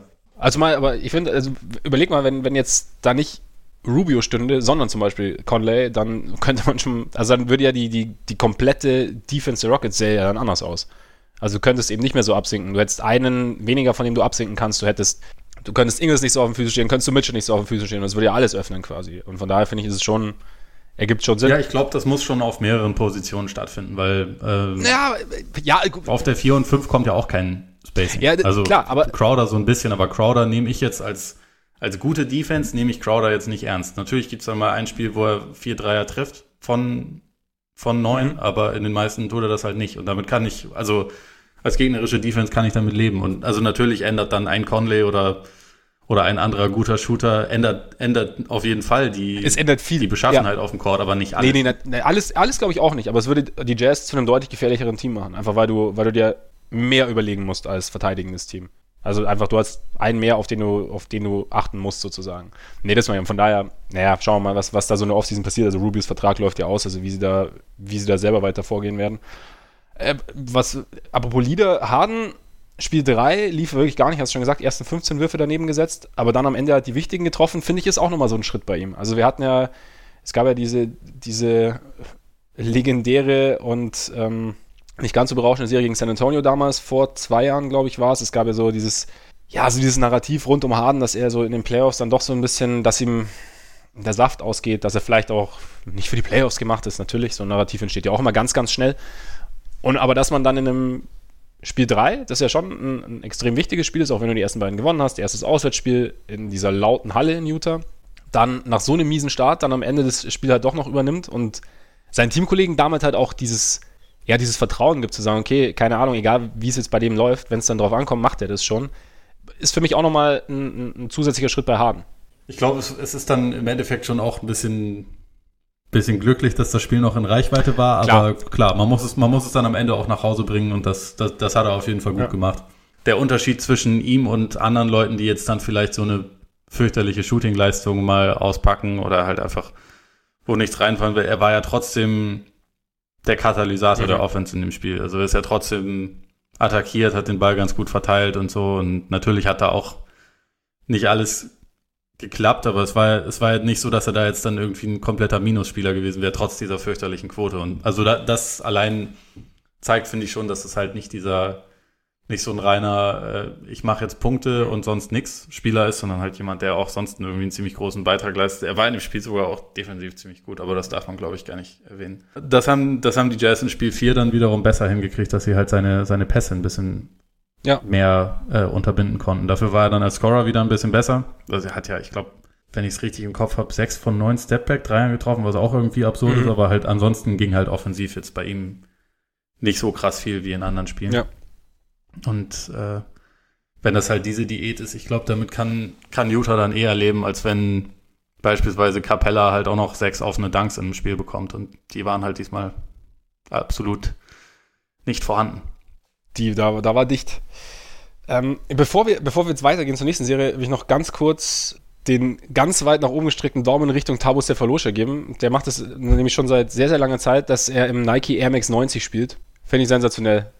In der NBA einen Laufschuh anzuziehen, also aus den 90ern.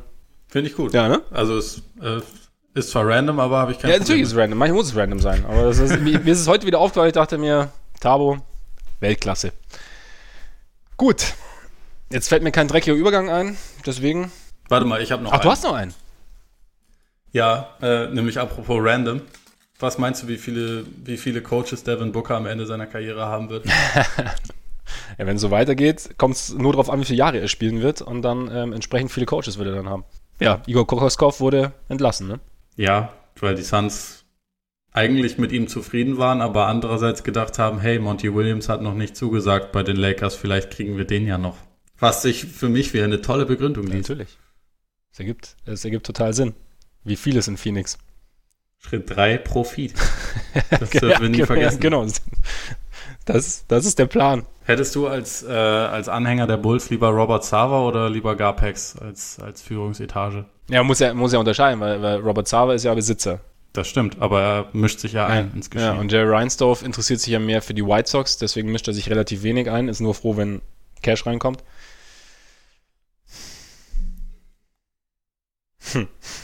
Vielleicht könnte ja Robert Sava versuchen, Garpex einfach zu rekrutieren. Das wäre so gut. Kannst, kannst, kannst du ihm doch mal bitte, ich weiß nicht, irgendwas zustecken? Weil wenn- immer, wenn er, wenn er genügend Geld bietet, dann wird, wird äh, Jerry Reinsdorf schwach und dann meinst, du, meinst du, es braucht eine kleine Ja, Ablöse? es für braucht, es braucht eine kleine? Ablöse. Wobei dann, dann besteht für mich auch die Gefahr, dass Jim Boylan ähm, so die, die Tom Thibodeau-Rolle übernimmt in Chicago. Und dann wird's, weißt du, G Boah, GM und geil. Coach in einem. Und dann weiß ich nicht, ob das so eine gute Idee wäre. Also es wäre für die, für die Kultur, ja, und für den Spirit der Franchise wäre es natürlich sensationell. Ja, äh, definitiv. Also ich, ich, ich möchte nicht weiter drüber nachdenken. Na gut, dann äh, ja, über, über die Suns reden wir wann anders. Genau. Ich wollte, mir ist es nur gerade eingefallen, dass wir das noch kurz thematisieren Ja. sollten, dass dieses Team halt wie immer keinen Plan hat, Ja. aber das ist ja okay. Aber es ist ja, Und genau. damit auch abgehakt, weil damit weiß man alles, was man über die Suns wissen So ist es, so ist es. Schauen wir mal, ob Kokoskov irgendwo unterkommt. Vielleicht der Co. bei den Mavs oder so. Wer weiß. Könnte sein. Oder ein OKC, falls, oh, Übergang, falls Billy Donovan Boah. sollte OKC jetzt direkt wieder rausfliegen. Buja! Da ist er. Stark. Wenn ich auf der App so einen Peitschen-Sound hätte, dann hätte ich den jetzt. Ja, ich den jetzt wir, müssen, wir müssen uns da was bereitlegen, weil ich meine, es, es, es kommt in, in so einer hohen Frequenz, dass wir das auf jeden Fall regelmäßig würdigen müssen. Ja, ähm, ja, OKC liegt mal wieder zurück in der Playoff-Serie. 1-3. Ähm, für mich irgendwie schon überraschend. Für viele überraschend. Also ich meine, OKC hat jetzt, hat seine Schwächen, OKC hat auch seine Probleme. Trotzdem dachten wir, oder dachte ich zumindest vor der Serie, dass irgendwie die, die Verletzung von Yusuf Nurkic bei Portland dann doch deutlich zu schwer wiegen würde, als dass die Blazers das irgendwie so schnell, also für sich so schnell rumreißen können und dann auch die Serie irgendwie zumindest bis jetzt dominieren können. Ähm, ja, im Endeffekt hat sich alles oder konzentriert sich vieles momentan auf das Duell äh, Russell Westbrook gegen Damian Lillard, das äh, abgesehen von Spiel 3 ziemlich ja klar oder zumindest sagen wir mal, das abgesehen von Spiel 3 an Damian Lillard geht und selbst da war es ja auf der Kippe, als Lillard dann im, im dritten Viertel, weiß nicht was, 23 Punkte oder 21 Punkte gemacht hat, weiß gar nicht mehr genau. Ich meine 23, 23, ne? ganz sicher bin Ja. ich nicht. auf jeden Fall eine ganz, ganz solide Vorstellung abgeliefert hat. Ich finde es immer, ich finde es ganz interessant, also wenn ich so zurückdenke, weil kannst du dich noch an unsere ähm, Award von letzter Saison erinnern? Ja. Da haben wir, da hatten wir doch, hatten wir nicht diese Diskussion äh, Westbrook gegen Lillard. Ich weiß nicht, ob es First Team oder ich glaube, es war sogar First Team, weil, weil Curry so wenig Ich gespielt glaube auch, hat. ja, dass ne? es First Team war. Und ich weiß, dass ich damals den falschen Take hatte. Du hattest, ja, Du. Moment, was heißt du hattest damals, du hattest jetzt, wenn du es jetzt auf diese Saison beziehst, vielleicht, aber ich meine nicht, nicht damals. Ich habe ich, also ich wollte jetzt gar keinen reindrücken damit eigentlich, auch wenn ich es natürlich so im Vorbeigehen schnell gemacht habe. das, das, nennt man sneaky. Ja, sneaky. Ähm, nee, aber ich wollte damit eigentlich, weil ich habe nämlich, ich bin ja ziemlich auf die Schnauze geflogen. Ich habe Lillard bevorzugt und dann kam diese Serie gegen die, gegen die Pelicans und damit war mein Take dann auch nicht ganz so gut.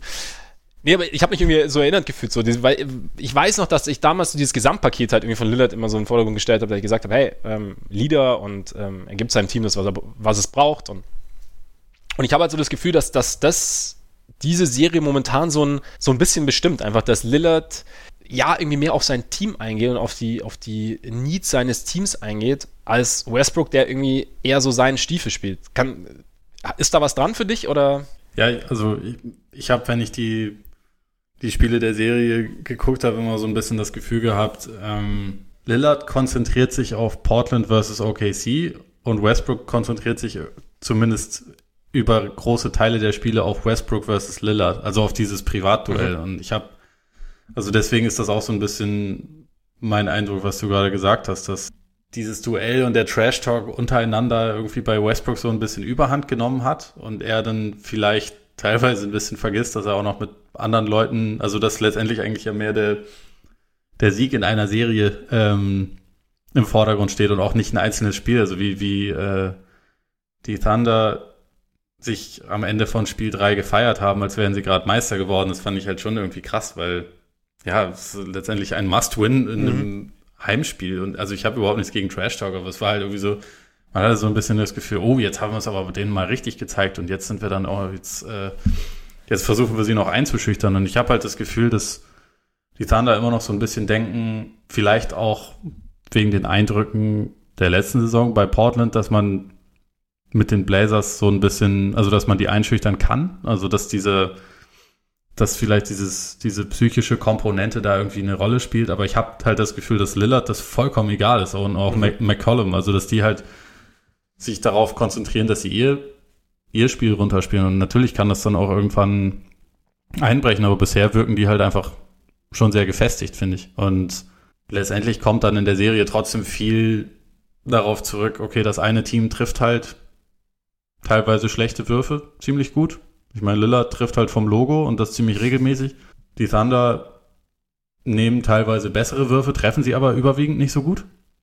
Und so kommst du dann halt irgendwie dann auf einen, also relativ schnell auf einen Vorteil für OKC. Äh, ich meine, für, für Portland. Und also man hat in Spiel 3 ja gesehen, wie es wie es auch laufen könnte, wenn Westbrook jetzt vielleicht noch der Spieler von vor zwei Jahren wäre. Also der halt diese überpowernde Athletik und Physis äh, in jedem Spiel bringen könnte. Aber ich habe halt das Gefühl, dass er das nicht mehr kann und dass er das aber zu oft versucht und dabei dann einfach auch so ein bisschen die, die Kontrolle und Balance verliert. Ich meine, das Thema kennen wir bei Westbrook ja auch schon seit, seit Jahrhunderten. Und ähm, er aber nicht mehr unbedingt jedem Spiel seinen Willen so aufdrücken kann, wie er das vielleicht vor zwei, drei Jahren konnte. Und dann ergeben sich halt doch irgendwo Vorteile für, für Portland, zumal das war meine Fehlkalkulation vor der Serie. Der beste Spieler der Serie ist halt Lillard und nicht Paul George.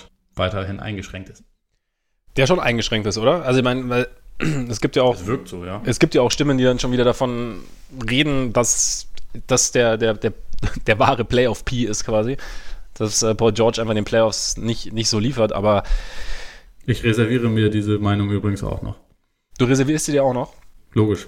Ich bin, äh, du weißt, du weißt ja, äh, ein, ein riesengroßer Playoff-P-Fan ja. seit, seit, äh, seit Beginn der Zeit. Seit Playoff-P existiert. Bis er, bis er mir dann das, was er so im Januar gespielt hat, auch mal in den Playoffs zeigt bleibe ich dabei. Aber ja, ja, natürlich ist er eingeschränkt nee, durch seine da, also Verletzung. Also Finde ich, find ich auch einerseits legitim, das zu sagen, einfach weil das Gegenteil noch nicht bewiesen wurde. Nur ich finde diese, also dadurch, dass sich diese Problematik ja schon länger zieht und auch offen, also beinahe offensichtlich einen, einen, einen tieferen Grund hat, finde ich, glaube ich, tue ich mich schwer, diese Serie jetzt als äh, weiteren Beleg dafür heranzuziehen. Sagen wir es mal so. Nee, also wie gesagt, ist bei mir auch immer, ja. immer semi-ernst, wenn ich, wenn ich sowas sage. Ja. Ähm, ja, ich habe auch so das Gefühl, dass, dass, dass Russ immer mehr Probleme hat, eben so diese, diese physische Urgewalt irgendwie losrollen zu lassen, wie er sie eigentlich immer gemacht hat die letzten Jahre. Interessant finde ich auch, also in Spiel 3 hat er es ja schon hin und wieder hinbekommen, dass er, dass er ähm, auch Lillard überpowert hat. Interessant finde ich aber, dass Lillard ihn komplett oder mehr oder weniger komplett verteidigt und das auch relativ gut macht. Also dass er sogar im wenn Russ jetzt irgendwie aufpostet dagegen halt, dass er ihn halbwegs vor sich halten kann, dass er irgendwie, ja, zumindest kein Minusfaktor ist, wenn er ihn, wenn er ihn verteidigt. Ich finde, Lillard spielt gemessen an seinen defensiven Möglichkeiten eine überragende Serie ja. defensiv. Also er macht es, er macht es richtig gut ja. und er nimmt halt immer dieses, diesen Kampf an. Genau. Und auf der Gegenseite sowohl Westbrook als auch Schröder sind halt defensiv überfordert mit Lillard. Und ich meine, von meinem Lieblingsspieler Ray Felton braucht man da gar nicht reden, der ja teilweise dann auch auf dem Court steht, wo, man einfach nur denkt, warum?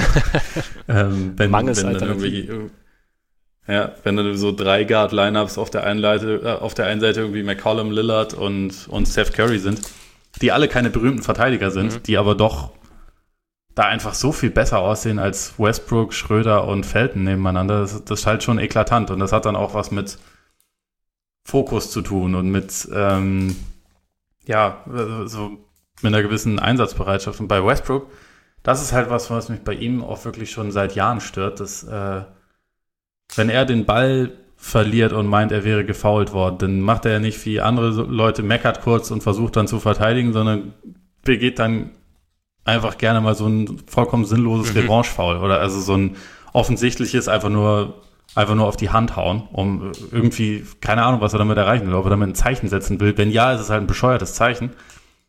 Und das ist halt so was, was man bei Portland nicht sieht. Und man hat, finde ich, in dieser Serie immer wieder das Gefühl, dass sich Westbrook dann auch mit seinen, seiner Geschichte bei den Pressekonferenzen, wo wir auch noch drüber reden können, sich halt auf so Nebenschauplätze die ganze Zeit konzentriert, während die Blazers halt einfach versuchen, diese Serie zu gewinnen und damit sich halt dann auch ein, ja, ein großes Plus erspielt haben und jetzt halt in Spiel 5 die Chance haben, das auch schon zu Ende zu bringen. Kann man irgendwie sagen, dass Portland vielleicht das erwachsenere Team ist? Es also, wirkt so, ja. Also irgendwie, ich meine, Lillard macht ja diesen Trash-Talk schon mit. Er macht das mit, er, ja. Aber er lässt sich davon irgendwie, also ich habe das Gefühl, dass es bei ihm nicht alles andere überstrahlt. Genau, genau. Also ich glaube, ich glaube, ihn, ihn pusht es schon auch so ein bisschen und er hatte auch kein Problem damit, mal irgendwie, irgendwie ein, zwei Sätze in Richtung Westbrook zu sagen, in Richtung Schröder zu sagen. Aber er, ich finde er, und ich habe so das Gefühl bei ihm, er macht es mit so einem schon mit Ernsthaftigkeit, aber auch mit so einem leichten Augenzwinkern. Auch so in der Pressekonferenz, jetzt nachdem Schröder irgendwie äh, am Ende von Spiel 3 diese äh, Dame-Time-Sache äh, ein bisschen verarscht hat, wo er auf sein linkes Handgelenk getippt hatte, also als die Blazers das Spiel verloren hatten und er dann sagt, ja gut, ich meine, auch interessant, dass er es jetzt, dass er es macht, wenn das Spiel verloren war und in Spiel 1 und 2 nicht gemacht hat und so. Und aber halt relativ ruhig und bedacht darauf reagiert. Und so ist irgendwie auch, finde ich, sein Spiel. Also er ist irgendwie, ja, also er kennt halt sein Arsenal und nutzt es halt. Also er weiß, dass er einen langen Dreier treffen kann. Er weiß auch, also er trifft ihn natürlich nicht immer, aber ähm, ich weiß nicht, ob es Spiel 1 oder 2 war, wo, wo, wo die Thunder gerade so ein bisschen am, am Rollen waren und er dann aber einen langen Dreier nimmt und dann halt und den halt trifft und dann die Halle da ist und er damit den Lauf beendet. Und ich finde, oder auch jetzt zum Beispiel in Spiel 4, wo er äh, 0 von 4 ist im ersten Viertel, aber 5 Assists verteilt. Also ich finde, er, er, er gibt da sehr viel. Und ich meine, OKC versucht ja auch viel. Also sie versuchen ja den Ball aus seinen Händen zu treiben. Also wenn sie dann irgendwie ihn beim Pick and Roll trappen und dann noch so einen, einen dritten Verteidiger so ein bisschen in seine Richtung schicken, um, um ja, einfach um ihn loszuwerden sozusagen. Und irgendwie finde ich, findet er da trotzdem irgendwie gut heraus oder Wege raus aus, aus, dieser, aus dieser Defense und, und, und diktiert die Serie damit schon irgendwie. Und bei Westbrook, ja, er ob er es jetzt nicht mehr kann oder ob er es nicht will oder ob es, ja, diese langen Zweier oder diese ganz langen Zweier. Also ich meine, er ist ja, sobald er so ein bisschen mehr Richtung Freiwurflinie kommt, ist er ja effektiver, aber er nimmt halt diese ganz langen Zweier immer. Plus die Dreier, die jetzt in Spiel 3 zwar ganz gut gefallen sind, auch am Ende. Aber es ist halt irgendwie nichts, was, was konstant funktioniert. Und dann, ja, da ist es halt, das macht es halt irgendwie schwierig. Und da finde ich auch, weil, weil du gesagt hast, dass sie, dass sie jetzt in, in Spiel 3, ähm, dass, dass die Thunder ihre, ihre Würfe getroffen haben. Ich habe mir nur gedacht, ich weiß nicht, was sie an Dreiern hatten, 45 Prozent oder so? Oder über 40 Prozent auf jeden Fall. Da habe ich mir nur gedacht, okay, es wird, kann für mich auch gut ein Ausrutscher nach oben sein. Bei OKC. Ja, ja, definitiv. Das Shooting ist ja dermaßen wechselhaft. Ja.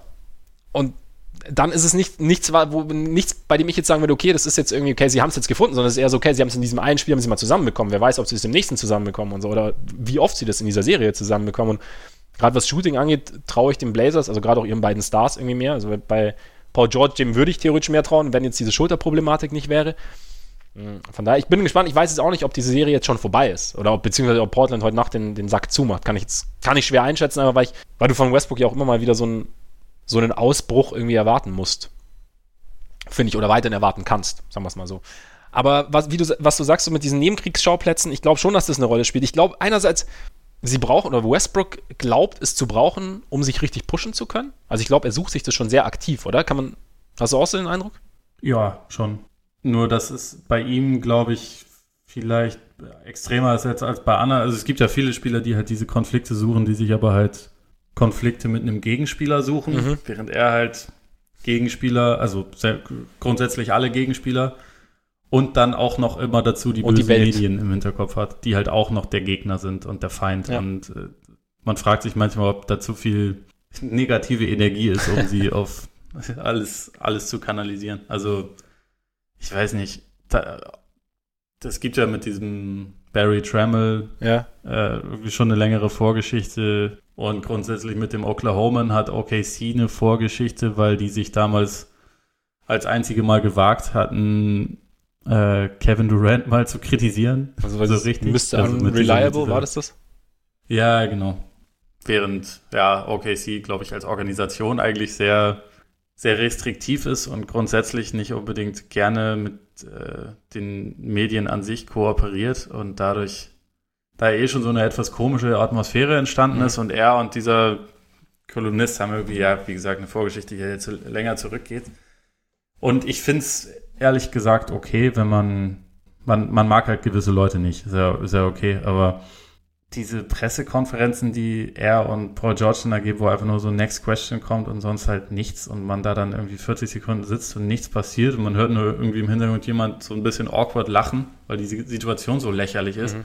Das ist halt, ja, es ist halt irgendwie lächerlich. Also ich finde, man, man, man kann halt alles schon sehr arg übertreiben und das ist halt letztendlich ja nicht mehr nur albern, das ist halt einfach total kindisch und ich glaube, häufig sucht sich Westbrook ja auch diese, diese Gegner außerhalb, um sein Team vielleicht so ein bisschen zu pushen und anzustacheln, aber in so einem Fall habe ich das Gefühl, dass es dann schon vielleicht eher mal auch in die andere Richtung schwingen kann. Also, dass es halt einfach nur so noch ein Brandherd nebenher aufmacht, den das Team eigentlich nicht unbedingt bräuchte, weil mhm. das Team eigentlich wichtigere Themen zu tun hat, als jetzt, ah, okay, jetzt müssen wir uns mit den Medien auch nochmal anlegen, so nach dem Motto. Ja.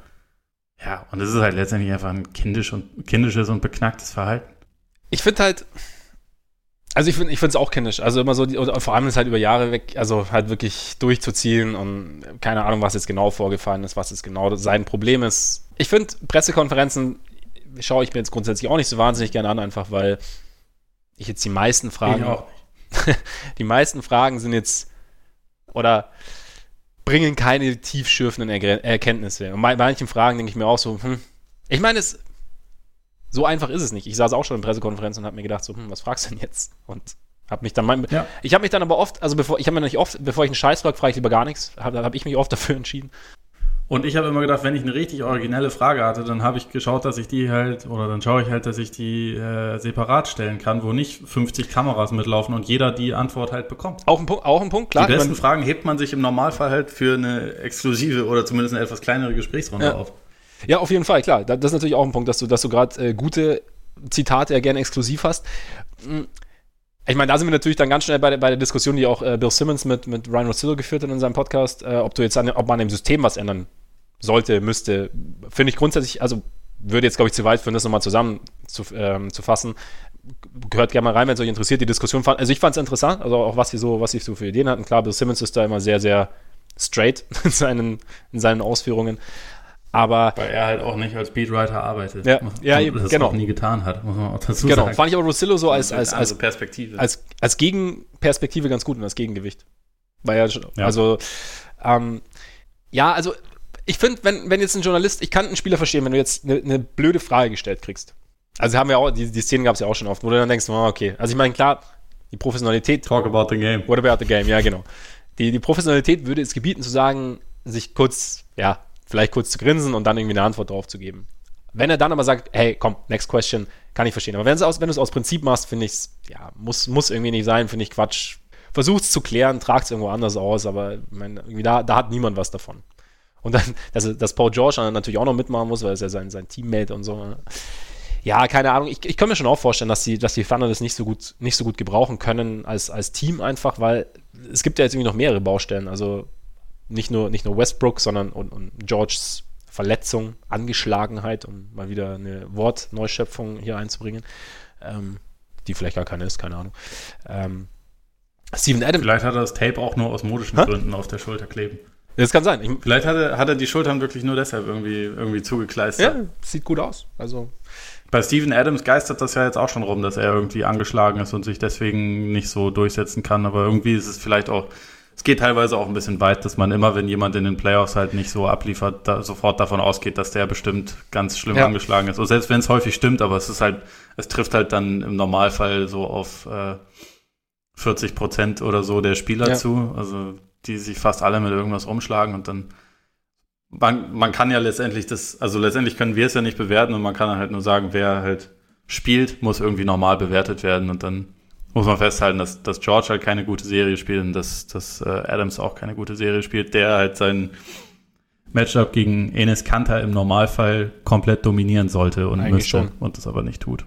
Wobei ich da zum Beispiel, ich habe mir gedacht, also wie oft, wie oft die schon auf, äh, versucht haben, gegen Kanter aufzuposten und das Poster bist du. Ja, warum posten sie? Das ist das ja. Einzige, was ihm in die Karten ja, spielt, definitiv. Genau, meine ich auch. Also ich meine, du kannst ihn auf so viele unterschiedliche Arten entblößen und sie wissen es. Also ich meine, er war lang genug bei ihnen, haben wir auch äh, in der Preview ja. besprochen. Wenn der versuchen soll, sich seitwärts zu bewegen, äh, und also wenn er da, dazu gezwungen wird, dann, dann ist das ja auch jedes Mal fürchterlich. Und ja, und. Dann, dann, dann schicken sie halt äh, Adams ins Post-up, wo halt Kanter, der relativ kräftig ist, dagegenhalten kann. Aber ja gut, aber ist, ich finde es interessant, also wollte ich auch gerade noch, wollte ich gerade tatsächlich ansprechen, dass, dass Adams irgendwie überhaupt kein Faktor ist.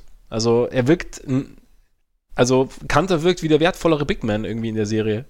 Ja, und das darf halt eigentlich nicht nee. sein. Und hast du eine Erklärung? Abgesehen von, er ist angeschlagen. Er ist angeschlagen. Hm? Er ist angeschlagen.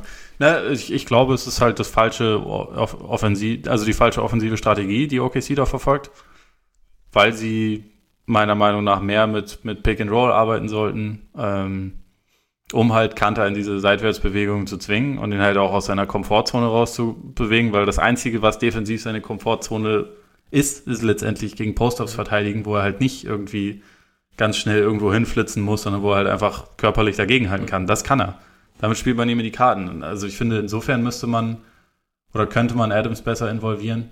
Defensiv finde ich das, ja, finde ich das schwerer zu sagen. Also ist ja nicht, dass er da jetzt irgendwie einen fürchterlichen Job machen würde, aber man hat jetzt nicht das Gefühl, dass er zum Beispiel immer in der Lage ist, Kanter jetzt vom offensiven Brett fernzuhalten, was ihm normalerweise eigentlich auch leichter fällt. Wobei man aber auch sagen muss, dass Kanter ja für seine Qualität am offensiven darin. Brett bekannt ist. Also das ist ja eine seiner ganz großen Stärken. Ja, ja, aber Adams ist halt normalerweise auch überragend darin, Leute davon das abzuhalten. Stimmt, stimmt. Aber von daher ist es eigentlich fast schon ein Gigantenduell zwischen den beiden. Fast, fast schon. Ja. Das ist das ehemalige Stash Brothers Duell. Ja. Die sind ja nicht zu Unrecht Best Buddies. Jetzt hassen sie sich wahrscheinlich bis auf den Tod, weil äh, wer nicht bei OKC ist, ist der Feind. Ja, genau. Dürfen wir nie vergessen. Ja, das stimmt, das stimmt. Äh, tolle. Denn alle sind gegen sie. Alle sind gegen sie, die ganze Welt ist gegen sie. Aber ich finde es interessant beim Pick and Roll, wie, wie weit Kanter immer absinkt. Also das manchmal, so, so, so zeitweise funktioniert es auch, weil es irgendwie so, so Westbrook ein bisschen den Dampf nimmt und, und, und Adams ja, ich meine, also solange weder Westbrook noch Schröder ihre Würfe treffen, kann man das halt auch wunderbar ja. spielen. Ne? Und ich meine, gerade Westbrook und eigentlich auch Schröder treffen ihre Würfe halt auch oft. Also es, ist ein Point Guard Du, gegen, gegen das man es machen kann. Gegen, ja, muss ja. man, weil also ihre Vorteile haben sie, wenn sie halt Tempo ja. aufnehmen können und zum Korb gehen können. Ja, und da, das habe hab ich gar nicht bedacht eigentlich vor der Serie, dass es da, da, dass dieses Setup theoretisch halbwegs Kanter in die Karten spielen könnte irgendwie. Zumindest so, dass, dass er spielbar ist, weil wir haben ja gesagt, er ist nicht spielbar, er ist relativ ja. solide spielbar. Ja, also muss ich auch sagen, dass das, äh, das war eine Fehlkalkulation. Sind wir aber auch da haben wir vielleicht auch ein bisschen unterschätzt, wie wenig OKC das Wissen um seine defensiven Schwächen ausnutzt. Mhm. Ja. Da, also, da, da ist ja jetzt auch schon, also man, man kann, glaube ich, fast schon davon ausgehen, dass wenn OKC jetzt in Spiel 5 rausfliegen sollte, dass äh, es nicht allzu lange dauern sollte, bis, äh, also wie du es eben schon angedeutet nicht, hast, nicht Billy umsonst. Donovan vielleicht, dass er vielleicht irgendwie, äh, ja, da dann auch irgendwann gegangen werden muss. Aber ich, also seitdem er da ist, finde ich das schon teilweise schwierig zu bewerten, wie, ja, wie groß sein Einfluss da überhaupt ist, weil es, also auch schon in dessen besten Jahren war das so, dass Westbrook einfach immer wieder ausgebrochen ist aus dem, was letztendlich der Plan war. Und äh, das, da, da hat man dann Scott Brooks früher auch schon sämtliche Vorwürfe gemacht, auch zu Recht, aber tatsächlich war ja OKC am besten als James Harden in, der, in den letzten also im letzten Viertel die Entscheidungen Mhm. getroffen hat und so im Pick and Roll der primäre Playmaker war und Westbrook halt mehr so seine kranke Athletik und Geschwindigkeit abseits des Balles ausspielen konnte und halt ähm, dieser Decision Maker war Westbrook halt einfach noch nie und dann weiß ich nicht, wie wenn man diese Offensivstrategie dann anschaut, wie viel man dann ihm anlasten muss, wie viel man Donovan anlasten muss. Schwer. Auf jeden Fall ist es ja mindestens das dritte Jahr in Folge, wo die Offense halt einfach gemessen an den eigentlich schon vorhandenen Möglichkeiten doch eher enttäuschend ist. Ich finde, das ist ein ganz guter Punkt. Ich habe mich, hab mich nämlich auch gefragt, also was jetzt, was du als Coach machen kannst, also bis zu welchem Grad du als Coach auf, auf Westbrook dauerhaft ein, einwirken kannst. Es ist, ist, ist schwer einzuschätzen irgendwie. Ich finde ich find das Gedankenspiel ganz witzig, wo OKC jetzt stünde, wenn die Entscheidung damals nicht pro Westbrook, sondern pro Harden ausgefallen wäre. Ob Kevin Durant noch da wäre, ob sie, weiß ich nicht, schon drei Meisterschaften gewonnen hätten. Jetzt nicht, also es soll jetzt kein, kein Westbrook-Rant werden, weil darum, darum geht es jetzt nicht. Einfach nur, also, ja, Stand jetzt ist Harden, glaube ich, der, der effizientere Spieler oder der wertvollere Spieler, würde ich jetzt sagen. Für den, für den Moment zumindest. Und ähm, ja, vielleicht hätte es auch im Zusammenspiel mit Durant besser gepasst, keine Ahnung. Vielleicht auch nicht, wer, wer weiß, weil ich meine, Harden ist sehr, sehr balldominant, Durant sehr balldominant, aber vielleicht sollten wir aber auch drüber reden, was bei Portland noch so gut läuft, ganz kurz. Also ich meine, es ist ja nicht nur, dass das OKC keinen guten Job macht, sondern Portland funktioniert ja auch abseits von Lillard und auch mit Abstrichen Kante relativ gut. Also CJ McCollum zum Beispiel ist, ist kaum zu halten irgendwie von, von OKC. War jetzt so nach den letzten Playoffs, auch nach der Verletzung kurz vor den Playoffs dieses Jahr nicht zu erwarten. Von daher, ich hätte auch gedacht, dass, also wenn ich mir jetzt George zum Beispiel anschaue, einfach, dass McCollum eher derjenige ist, den OKC halbwegs kontrollieren könnte. Oder wo, wo OKC die besseren Voraussetzungen hat, um ihn, um ihn ein bisschen einzubremsen. Aber bis jetzt, also gerade so mit seinen schnellen ähm, ähm, Pull-Up-Dreiern, äh, bereitet ihn echt ordentlich Probleme irgendwie, ne? Ja, also hätte ich auch nicht erwartet, aber der nimmt seine, seine Würfe auch mit einem Selbstverständnis, als wäre halt diese Verletzungspause nie da gewesen. Und das war halt so in den wenigen Eindrücken, die man am Ende der Saison, also nach seiner Rückkehr sammeln konnte, so noch nicht unbedingt zu erwarten. Noch Amino hat jetzt in Stimmt. Spiel 4 zum Beispiel eine super Leistung gezeigt, Ja. vorher auch schon insgesamt wirklich eine gute Serie ge gespielt. Ja, 19 Punkte, ne? Also es ist nicht nur Lillard, auch wenn man es gerne, man reduziert es halt leicht auf Ja. ihn, aber es ist, es ist natürlich irgendwie so dieses Kollektiv. Und also man hat auch das Gefühl, dass sie halt alle durch das, was sie da im, im letzten Jahr an äh, Humiliation gegen die Pelicans erlebt haben, dass das irgendwie, dass sie da daran so als Kollektiv vielleicht eher gewachsen sind, als dass es sie komplett aus der Bahn geworfen hätte. Wahrscheinlich hat sie zeitweise schon aus der Bahn geworfen, aber jetzt wirken sie halt, als wären sie dadurch sehr Ja. gefestigt, zumal der Kern sich halt auch einfach schon doch jetzt ziemlich lange kennt. Ja, es scheint, es scheint irgendwie so ein, so ein enges, enges Team zu sein. Also auch jetzt zum Beispiel jetzt Zach Collins kommt rein, macht irgendwie auch einen immer besseren Job so im Laufe der Serie. Jetzt auch in Spiel 4, weiß nicht, 10 Punkte, glaube ich, gemacht. Sieht doch defensiv nicht so schlecht aus. Äh, Mich freut es immer für Portland. Ich mag, ich mag Portland irgendwie als Team. Einfach weil es so ein, so ein, ja, keine Ahnung. Es ist irgendwie, ich finde, es ist ein leises Team. Weißt du, und es ist irgendwie ein, also auch so ein, so ein lang gewachsenes Team und ein Team, das irgendwie so eine, irgendwie, es strahlt auf mich irgendwie was Positives aus. Also quasi genau wie OKC, nur in anders. Genau, genau, genau, so würde ich, so, so würd ich sagen. Es, es heißt jetzt natürlich trotzdem nicht, dass sie es machen. Also ich weiß nicht, ich würde schon, ich glaube schon, dass Portland durchgeht, einfach aufgrund des Vorteils. Ich hoffe auch, dass sie es heute Nacht schon machen. Aber ja, weiß ich, glaubst du, glaubst du, dass es nochmal drehen kann? Es kann schon sein, dass die Serie noch etwas länger geht, aber ich glaube nicht, dass OKC sie noch gewinnen kann. Ja. Also da, Okay. da ist, glaube ich, Portland und vor allem Lillard auch einfach zu gefestigt, als dass das jetzt noch passieren würde. Ja, ich denke ich denk auch. Ich auch. Ich möchte mich nicht zu weit aus dem Fenster lehnen. So weit ist es gar So weit ist es, so weit ist es gar nicht. 3-1-Führung. Nur mal, nur mal im Kopf mal kurz und zwei rausgeguckt. von drei äh, potenziellen Ja. Spielen zu Hause. Ja gut, ich meine, es, es gab auch schon Finalserien, die, die einen ähnlichen Verlauf genommen hatten in den ersten vier Spielen. Da magst du recht haben. Allerdings nicht allzu oft. Eine Serie, in der man sich schon sehr weit aus dem Fenster lehnen müsste, um einen Tipp abzugeben. Nuggets gegen Spurs. 2-2 steht es da momentan. Wieder so eine krasse Überleitung. Wie gesagt, mir ist, auch wieder so eine Überleitung aus ich, bin mir, ich, bin mir für, ich bin mir für nichts mehr zu schade jetzt. Es, jetzt, Ja. kommt jetzt einfach. Ja, 2-2 bei Nuggets Spurs und ich glaube wirklich, keine Sau weiß, wie es ausgeht. Was ich total geil finde, weil ich meine, wir reden immer schlau daher, ja, das und hier und da und das wird so laufen und dann muss das so laufen und bei der Serie ist es einfach so, ich, ich glaube nicht mal Greg Popovich weiß, wie es ausgeht. Und wenn es einer wissen müsste, dann ist es der, oder? Ich, keine Ahnung, hast du... Man weiß nicht mehr, was im nächsten Spiel passiert. Also ich meine, wir hatten ein Spiel 1, das die, das die Spurs gewonnen haben und Jamal Murray eine absolute Stinkbombe gezündet hat. Wir hatten Spiel 2, in dem Jamal Murray drei Viertel lang eine absolute Stinkbombe gezündet hat und dann äh, mal, glaube ich, 25 Punkte im letzten Viertel draufgepackt hat. Ich glaube, es waren 21, aber es waren genug. Oder 21, also ja, genug auf jeden Fall, damit die, damit die Nuggets gewinnen. Dann hatten wir in Spiel 3, in dem Derek White auf einmal 36 Punkte ja. irgendwie auflegt und äh, die Spurs wieder gewinnen. Spiel 4 äh, fängt sich Mario auf einmal wieder und äh, die, die Nuggets gewinnen wieder. Es steht 2-2 und keine Ahnung. Ich, ich, bin gespannt. Ich weiß es nicht, ob wir jetzt in Spiel 5, ob Isaiah Thomas auf einmal irgendwie ähm, King of the Fourth wieder macht oder so. Ich weiß, keine Ahnung. Es ist. Diese, diese Serie ist. Eigentlich hätten wir diese Serie zur Geistenserie machen müssen. Wenn, wenn, es war nicht vorherzusehen. Definitiv. Aber es war irgendwie es war die, glaube ich, ist schon die Serie, für die man am wenigsten Gefühl entwickeln konnte im Vor Vorhinein, eigentlich auch, oder? Ja, und jetzt auch, wo sie seit vier Spielen mhm. läuft, das ist ja immer noch fast unmöglich, ein Gefühl dafür zu bekommen. Also, ich hätte jetzt gesagt, also da, oder beziehungsweise ich tendiere jetzt wieder dazu, dass ich Denver im Vorteil sehe, weil ich glaube, das war schon wichtig, dass dieser Bann mal gebrochen wurde nach 14 Spielen in Folge, die man in San Antonio Stimmt, verloren Punkt, hat. Ja. Ich glaube auch, dass das äh, dass die veränderte Starting Five Sinn ergeben hat, also dass man Torrey Craig in die Starting Five gepackt hat und Will Barton rausgenommen hat, der halt vorher wirklich auch, man redet ja immer über Murray, aber Barton ja, genau hatte ja nicht mal diese Ausreißer nach oben, sondern war einfach nur fürchterlich über die ersten drei Spiele, also überwiegend jedenfalls.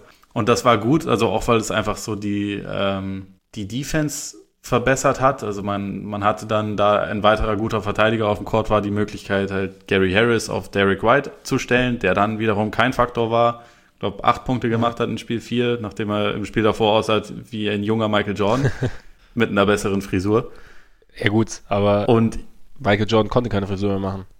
Ich kenne diese Problematik. Das stimmt. Nee, also deswegen, das, das spricht jetzt für mich eigentlich wieder für, äh, für Denver, zumal auch Jokic in, in Spiel 4 aggressiver mhm. war und man wieder so ein bisschen gesehen hat, gut, eigentlich hat jetzt San Antonio nicht die allerbeste Antwort, wenn er wirklich aggressiv versucht, auch mal selber zu scoren.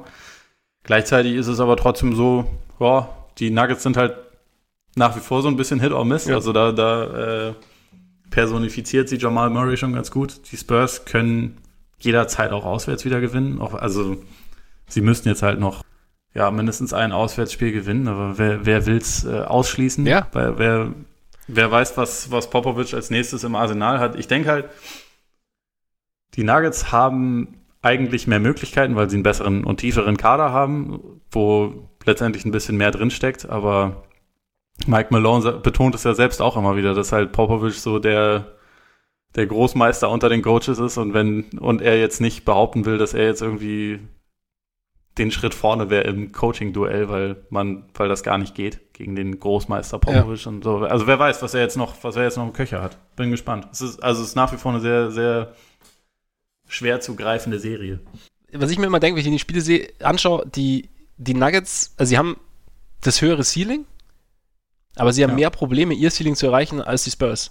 Und das ist für mich so ein, ein Faktor in der Serie, der, also der, das macht es für mich so interessant, weil ich, ich habe, ich hab, also klar, Popovic findet gute Lösungen. Also ich finde zum Beispiel, wenn sie die, wenn sie die Zone dicht machen und halt Jokic ein bisschen erschweren und dann halt eben die Streaky Brothers so um Barton und Murray und so halt schießen lassen und ergibt ja irgendwie Sinn. Und ich glaube auch schon, dass Popovic gute Lösungen findet. Aber ich habe immer so den Eindruck, dass die, die Nuggets, sobald sie ihr Leistungsvermögen erreichen, bessere Team sind. Also klar kann ihn, reden die Spurs ja auch was, also ein Wörtchen mit, ob die Nuggets jetzt ihr das spielen, was sie können. Aber ich habe trotzdem so das Gefühl, dass eigentlich die Nuggets in der Hand haben. Sobald sie sich irgendwann, sobald sie irgendwann an den Punkt kommen, wenn sie an diesen Punkt kommen, an dem sie konstanter das, also ihr Spiel spielen, glaube ich, gewinnen sie die Serie. Ich weiß ja noch nicht, ob. Das klingt ja fast wie das, was wir in der Vorschau auf die Serie gesagt haben. ja, also, also, also man weiß, ich finde es ich schön, dass vier Spiele durch sind und man immer noch keine Ahnung hat, ob sie jemals eintreffen wird. Ja, oder also beziehungsweise ob es jetzt noch zweimal bei drei ja, oder so, ja. eintreffen genau. wird. Oder ja, ob es konstant passieren wird. Also es ist so, keine Ahnung. Ich weiß es nicht ich, ich hoffe ja auf die Nuggets. Ich mag die Nuggets einfach. Ich, ich, irgendwie machen sie mir Spaß und ich mag auch dieses, ich mag auch dieses Trickiness. Ich finde es auch bei Murray irgendwie geil. Also weißt du, dass er irgendwie drei Viertel lang gar nichts trifft und dann einfach im vierten auf einmal komplett ausrastet. Dann aber auch diesen selbstverständlichen Gesichtsausdruck dabei aufsetzt. Oder ich weiß nicht. Ich, ich, ich mag den Typen. Ich mag solche Spiele. Es ist halt irgendwie so, so ein Zocker. Also ich, das, klar, es ist jetzt nicht die effizienteste Art, Basketball zu spielen und nicht die verlässlichste, aber irgendwie gucke ich, guck ich das ganz gern an. Ja, du bist ja auch ein Fan von D'Angelo Russell. Ich bin ein riesen, ich bin ein Riesenfan von D'Angelo Russell geworden. Leck mich am Arsch. Ja, ich, ich glaube, Jamal Murray ist da nicht so Ja. unähnlich, auch wenn er, also er ist ein schlechterer Passer, aber so als, Aber er hat die bessere Mimik. Ja. ja, das stimmt wahrscheinlich. Das stimmt wahrscheinlich. Nee, also ich, ich schaue dem auch ganz gerne zu, aber es gibt auch, auch so Spiele, wo ich denke, meine Ja, natürlich. Fresse. Das gehört dazu. Part of the experience. Ja.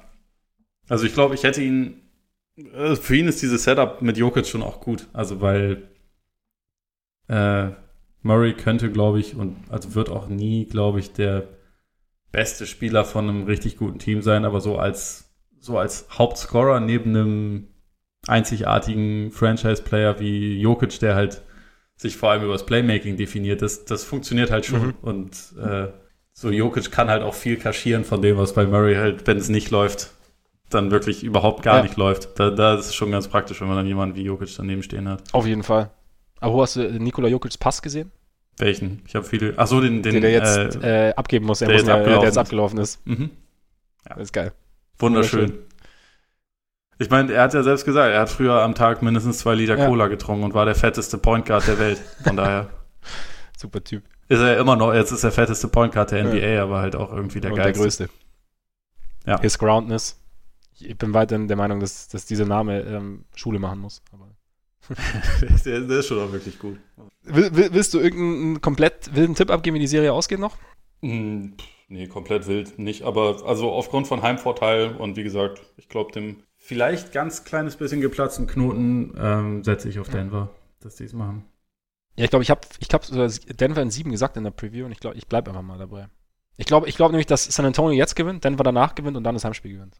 Oder was heißt, ich glaube, ich sag's jetzt einfach, weil es es zu der Serie passen würde. Ich glaube gar nichts, aber es, es würde zu Ja. der Serie passen. Schauen wir mal. Also ich bin auf jeden Fall gespannt. Es macht, es macht da, finde ich, Laune, auch wenn man einfach bei jeder Partie keine Ahnung hat, was man, was man Ja, ich finde gerade sowas macht aber auch Spaß, weil man, ich finde, man macht sich ja oft, also gerade auch, das ist ja auch die Aufgabe eines Podcasts, machen wir uns oft über Dinge Gedanken, die im Normalfall ja und, und geben irgendwie Prognosen ab, die im Normalfall gar nicht so richtig eintreten können, weil einfach da, weil es zu viele Variablen gibt und diese Serie führt einem das halt irgendwie nochmal Vollgas vor Augen quasi, das, wie, wie unberechenbar halt Sport im Endeffekt ist.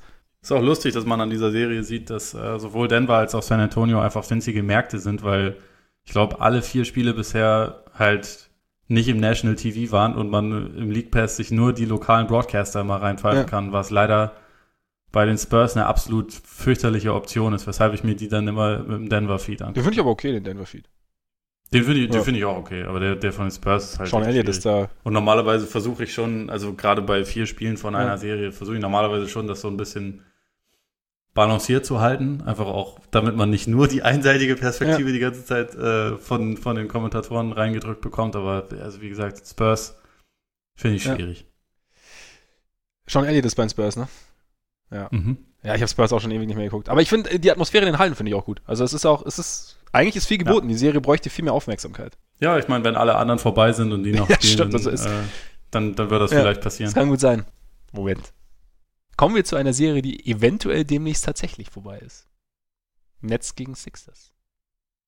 Das wäre besser gegangen. Ach komm. Große Märkte, viel Aufmerksamkeit. Ja, aber der, pff, große Märkte, viel Aufmerksamkeit.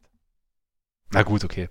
Egal. Also allein über, über äh, Ben Simmons und seine, seine Durchschnittlichkeit. Seine Durchschnitt- Fangen- fangen wir ist ja, damit- Ist ja mehr berichtet worden als über die komplette Nuggets. Ja, das stimmt. Fangen wir damit doch direkt an. Ähm, was mir bei dieser ganzen Geschichte Okay. so hart auf den Sack geht, ja, ist, Mhm. dass niemals das komplette Zitat von Jared Dudley veröffentlicht wurde. Also, beziehungsweise es wurde veröffentlicht, weil sonst hätte ich nicht gewusst, dass es ein volles Zitat gibt. Aber ein neun- fünf- 95% der Fälle wurde einfach nur gesagt, Jared Dudley Doppelpunkt im Halfcourt ist Ben Simmons Durchschnitt. Ja. Ähm, er hat das so gesagt. Er hat gesagt, in äh, Transition ist er überragend, in Halfcourt ist er Durchschnitt und hat danach noch kurz ausgeführt, was das für sie bedeutet. Also für die Nets, weil ähm, es für die im Halfcourt für die Sixers schwierig ist, dass alle vier ans Laufen kommen, also Embiid, Simmons, äh, Butler und, und Harris, wie sie ihre Defense darauf auslegen müssen. Also es war im Endeffekt, es war, klar war es so ein kleiner Shot Richtung Simmons, aber ich finde schon, dass man auch im Twitter-Zeitalter Dinge noch in Kontext setzen muss. Und natürlich ist es jetzt geil, weil du jetzt nämlich hier so ein, so ein Narrativ hast, das natürlich dann auch schön weitergesponnen wurde, indem Ben Simmons dann direkt nach diesem Zitat dieses äh, sein bestes Playoff-Spiel seit, seit langem geliefert hat, weil ähm, Jared Dudley dann noch einen Airball geworfen hat und Ben Simmons ihn dann verhöhnt hat, weil Jared Dudley im nächsten Spiel dann einen Dreier getroffen hat und daraufhin dieselbe Geste gemacht hat, die ähm, Ben Simmons im Spiel in Spiel 3 gemacht hat, weil Jared Dudley dann noch mit Joel Embiid und Jimmy Butler aneinander geriet. Und also ja, also du hast ein schönes Narrativ, trotzdem finde ich es irgendwie, ja, keine Ahnung. Aber warum ist das denn ein Narrativ, wenn die, wenn die Spieler es mitmachen? Oder also wenn es von den Spielern ausgeht? Es ist ja nicht, dass das irgendjemand sonst konstruiert ja, hätte, sondern es ist ja, es passiert ja auf, der, auf dem Feld. Es ist ja kein Narrativ. Ist ein Punkt auf jeden Fall. Klar, ist, also die Aussage kam von den Spielern, die, ähm, und die Spieler haben es weitergesponnen. Also Simmons hat es ja auch ganz gern aufgenommen, wo er in seiner immer betont lässigen Art dann äh, gesagt hat, es kommt ja, so nach dem Motto, es kommt ja nur von Jared Dudley oder come on, it's from Jared Dudley. Könnte man auch anfangen, Jared Dudley ist lang genug dabei, also muss er es wissen. Ähm, nein, aber, und natürlich hat es, glaube ich, Dudley auch dann irgendwie angenommen, weil er so von seinen jungen, also als Veteran so ein bisschen die Aufmerksamkeit von den jungen Spielern wegnimmt, die deutlich weniger Erfahrung haben als er. Trotzdem finde ich einfach, die Chronistenpflicht gebietet es, dass wenn ich über sowas berichte, dass ich dann irgendwie, dass ich den kompletten Kontext liefere einfach. Ist meine Meinung, weil wahrscheinlich hätte das die ganze Geschichte eine ähnliche Dynamik genommen, aber es wäre wesentlich, aber Jared Dudley stünde nicht da wie ein, wie, wie ein, wie ein Vollhorst und ähm, der, der ausgestreckte Zeiger. Aber tut er ja nicht. Hm? Tut er ja nicht, oder? Ich finde, also was, was ich so an Fan Reaktion, klar sind Fanreaktionen nicht, äh, die halten jetzt nicht die Welt am Laufen, aber was ich gehört habe, ist schon so, Jared Dudley, der Vollidiot, was will, was will der überhaupt? So ungefähr. Und das finde ich. Äh, also, ja, ich meine, die, die Stimmen gibt's, also gerade bei Leuten, die halt, glaube ich, nicht wirklich verfolgen, wie es in der NBA läuft. Und also Jared Dudley, der halt aussieht wie Ninja Turtle und äh, kein auffälliger Spieler ist, da ist es dann schon, also das, das kann schon gut sein, aber so von den allermeisten Leuten, die ich so höre oder lese, die ein bisschen was von der Materie verstehen, die, die meisten stimmen ihm ja zu. Also ja, ja. Ich, ich zum Beispiel, also wir haben auch, als wir über die Serie am Anfang geredet haben äh, und auch als wir nach Spiel 1 geredet haben, haben wir auch gesagt, Simmons hat halt einfach im Halbfeld häufig Probleme, weil er da halt diese Wurfprobleme hat. Das ist für jeden ersichtlich. Und in Transition ist er einer der besten Spieler der Liga, weil er unfassbar schnell ist, weil er äh, athletisch ist, weil er gut zum Korb kommt und weil er diese krasse Übersicht hat an der Aussage ist nichts falsch. Richtig. Und also es, es mag schon sein, dass, dass das dann, also sowohl von Netzfans als auch von äh, einigen anderen Leuten sicherlich äh, übernommen wurde, um quasi so einen Nadelstich gegen Simmons, äh, wenn man das so nennen will, von mir aus äh, zu setzen. Aber letztendlich hat, hat Dudley da bewusst das relativ provokant formuliert, dabei aber keine falsche Aussage getroffen. Und deswegen, deswegen finde ich es auch nicht tragisch. Ich fand es auch eigentlich ganz lustig, wie das dann von Simmons zurückgespielt wurde. Ich fand die Antwort von Simmons auf dem Feld ja. super. Das war ehrlich gesagt, ehrlich gesagt genau das, was ich mir von ihm erhofft habe, beziehungsweise erhoffe. Und ich fand es auch überwiegend in Spiel, Spiel 4 dann ganz unterhaltsam, wobei diese Rangelei, so dieser Kram, das muss natürlich überhaupt nicht sein, aber letztendlich, letztendlich finde ich so diese Art von Trash Talk ja eher, eher unterhaltsam, weil es, also es ist kein. Die Art von, ist, also solange es nicht unter der Gürtellinie ist und sich die Leute halt einfach, also letztendlich von mir aus auch mit dem Augenzwinkern so ein bisschen ähm, gegenseitig ans Bein pinkeln und dadurch halt irgendwie noch so eine etwas hitzigere Atmosphäre schaffen, finde ich eigentlich gut. Also ich meine, letztendlich sind, sind ja die Playoffs und auch, also auch ein Embiid, der das dann natürlich gerne mitmacht und sich nach dem Spiel dann aufs Podium setzt und sagt, ja, Jared Dudley, das ist niemand. Das ist also letztendlich ist es ja halt einfach ein zusätzliches Theater, aber ich würde jetzt nicht behaupten, dass das irgendwie von irgendwem konstruiert nee, nee, nee, wird, sondern letztendlich von den Spielern selbst halt. Das meine ich auch nicht. Ich finde auch, die, ich finde auch die Art und Weise, wie, wie, wie die Spieler, ähm, wie es zwischen den Spielern hin und her geht, finde ich auch vollkommen okay. Finde ich auch für die Playoffs gut. Ich bin, ich werde zwar immer weniger Fan von, von Embiids Haltung und von Embiids Äußerungen und von Embiids Gehabe, aber das will ich mal kurz außen vor lassen, wenn es eher um, um ähm, Dudley und, und Simmons geht.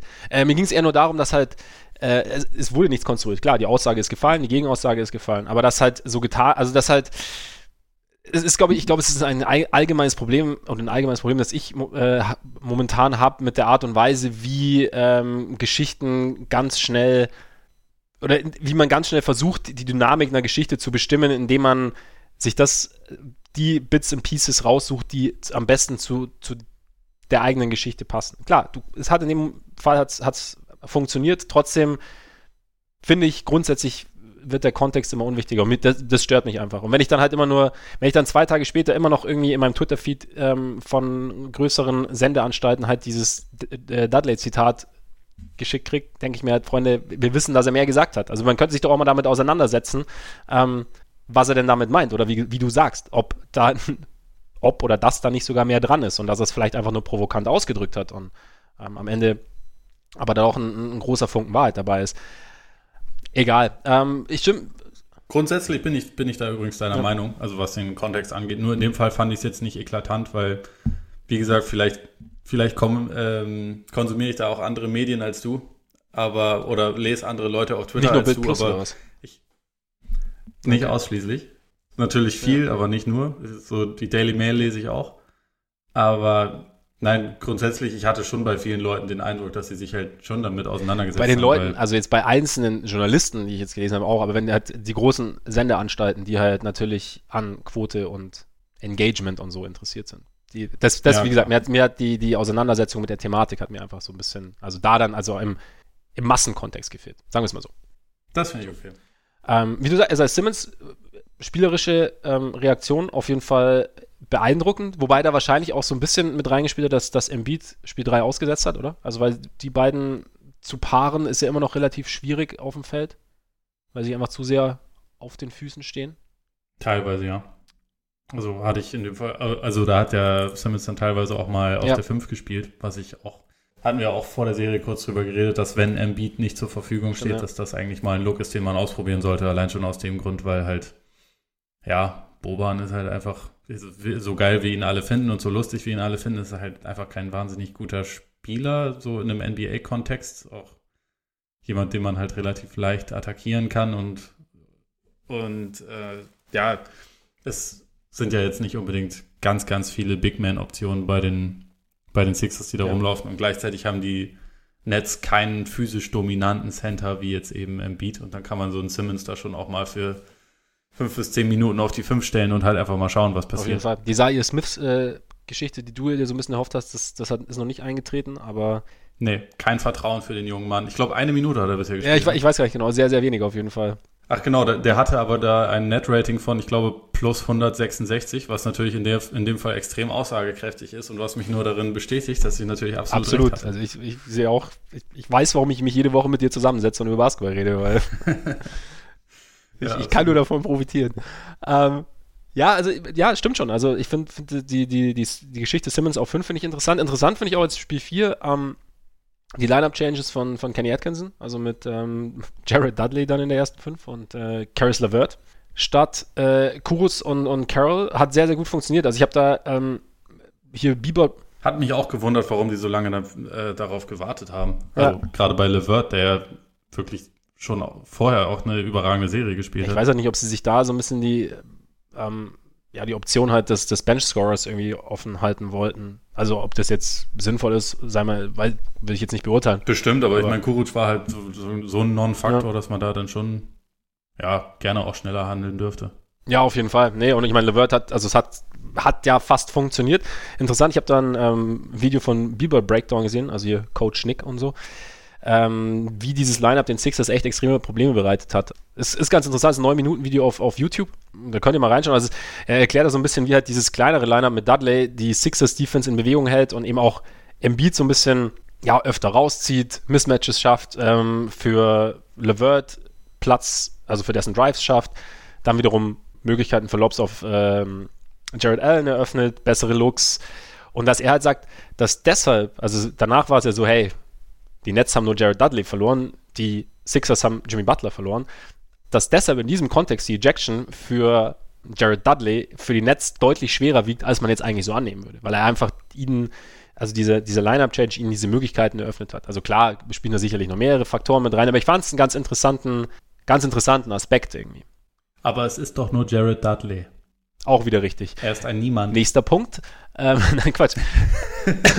nein, aber also ich finde, ich ich schaue ich schau den Netz, also ich habe ja gesagt, das ist so mein, wir haben ja gesagt, hier per Bandwagon durch die Playoffs und so, es ist mein Bandwagon-Team und ich, äh, ich bin sehr, ich, ich freue mich sehr, diesen Bandwagon gewählt zu haben. Ich bin, äh, ich finde, ich find, sie sind einfach ein geiles Team und macht es wahnsinnig viel Spaß, irgendwie dazu zu schauen. Also Spiel 4 war schon, ich habe richtig mitgefiebert tatsächlich und ich, es war schon irgendwie bitter. Ich, ganz kurz, was, ich sag gleich, wie ich sehe, war es ein Foul für dich am Ende? Letztes Play, Jared Allen? Boah, äh, schwierig. Also ich meine, die, die Refs haben es ja selbst zurückgenommen, den Call. Kann sich nur halt im Endeffekt dann niemand mehr was verkaufen. Deswegen. Wie meinst du den Call zurückgenommen? Ja. Naja, im Last Two-Minute-Report stand doch, dass sie da eine Fehlentscheidung Dass es ein Foul gew gewesen wäre, oder was? Okay. Mhm. Mhm. Aber, also, das ist halt das Ding mit diesen Last Two-Minute-Reports. Es hat halt niemand was davon. Ja. Ne? So, so, man denkt sich dann, ja, scheiße, aber recht, das kann man halt dann nicht mehr ändern. Genau. Und, äh, ich habe es nicht live gesehen, sondern erst im Nachhinein, als ich das Ergebnis schon kannte. Deswegen war ich da jetzt nicht so fiebrig dabei. Ähm, für mich war das schwierig zu bewerten, aber also wenn sie es nach, im Nachhinein äh, selber so sehen, muss man ihnen da natürlich recht geben. Wie hast du, hast, bist du, hast du das live Ich, ich habe es live gesehen und meine, meine erste Reaktion war faul. Einfach, er kommt ja, also er kommt ins Straucheln und man sieht auch, wie Harris halt quasi nach dem Pick irgendwie den Arm so ein bisschen um ihn legt und auch dann, wie, wie Simmons dann nochmal reingreift.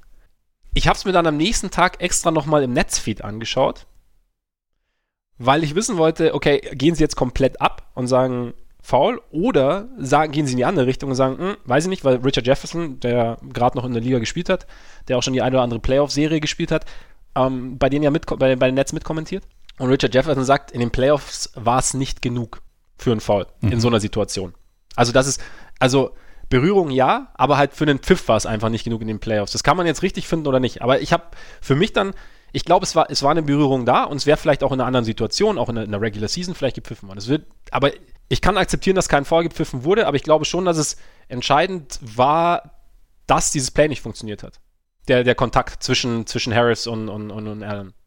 Und dann kannst, also, weil es wurde ja dann auch spekuliert oder es wurde dann viel darüber geredet, ob, jetzt, ob das Play richtig war. Ich fand das Play, wenn ich jetzt, ich habe es es mir nochmal angeschaut, ich fand, ich fand's, ich fand es war ein geiles Play an sich, weil viel, also es gab diverse Blocks, diverse Decoys und am Ende, du, sie hatten alle, sie hatten Levert auf dem Feld, sie hatten Dinwiddie auf dem Feld, ähm, Joe Harris und ähm, D'Angelo Russell und am Ende bekommt Allen den Ball und hat im Endeffekt einen freien Weg zum Korb.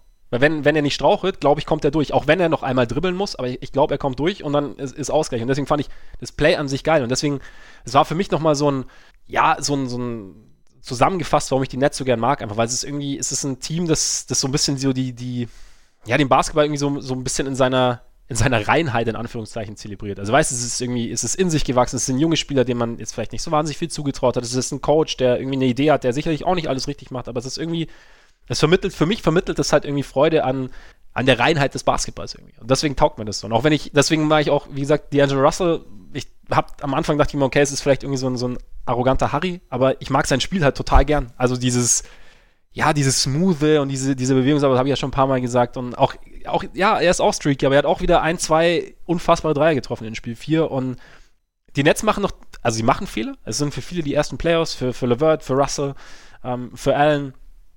Sie werden auch weiterhin Fehler machen. Es kann auch sein, dass sie heute nachher raus sind, aber ich glaube, dass da schon, dass dieses Team echt Potenzial hat, in sich zu wachsen. Und ich bin gerade so ein bisschen hin und her gerissen, ob ich jetzt hoffe, dass sie einen dicken Free Agent an Land ziehen, der die ganze Dynamik so ein bisschen ja, ändern würde. Ich fände ich fänd Kevin Durant fände ich irgendwie ganz interessant. Dann ist halt der Sympathiefaktor schnell. Da wäre der ne? Sympathiefaktor natürlich äh, bei vielen schnell wieder weg. Aber äh, fände ich, fänd ich interessant. Nee, aber ich würde auch irgendwie gern sehen, wie dieses Team wächst. Also gerade auch wenn man so mit Blick auf Caris LeVert, der ja unfassbar gut angefangen hat, dann die- diese schon schwere Verletzung hatte, von der er sich jetzt gerade irgendwie wieder aber relativ schnell erholt hat und jetzt halt wirklich, also von den Sixers nur sehr, sehr schwer zu stoppen ist. Da, da, ist schon noch Potenzial und auch wenn, wenn sich Russell halt irgendwie, ja, wenn es sich so ein bisschen einpendelt und er eine mehr Balance findet, dann glaube ich, kann da schon noch, kann da viel passieren. Also ich habe irgendwie, also mir machen die Nets wahnsinnig viel Spaß. Ich weiß nicht, wie viel du gesehen hast und wie du es siehst, aber ähm, Ich schaue den auch extrem gerne zu. ich genieße meinen Bandwagon sehr. Ja, kann, kann ich verstehen. Also war, war in dem Fall sinnvoll gewählt. Was halt ein bisschen, was dem Ganzen ein bisschen ab, also Joe Harris hat äh, gut angefangen, Spiel 1, 3 von 4 Dreiern, seither keinen einzigen Dreier mehr getroffen. Übrigens, nur mal so als. Ja, Fun Fact am Rande. Für eigentlich so mit den besten Shooter der Liga. Ja.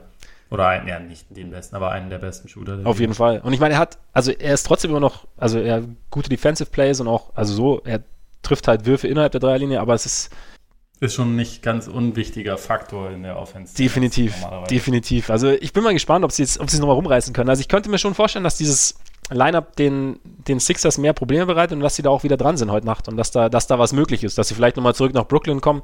Embiid dominiert einerseits, wie, wie siehst du so die, die, die Flagrant-Geschichten? Ja, er muss halt aufpassen letztendlich. Also, ich meine, in dieser Serie ist es ja grundsätzlich dann auch, äh, wenn er dann mal ein Spiel verpasst, dann ist es halt so, weil es halt die Nets sind, ähm, die die nicht schlecht sind, aber die jetzt halt auch kein überragendes Team und die Philly halt im Normalfall auch ohne ihn mal schlagen kann.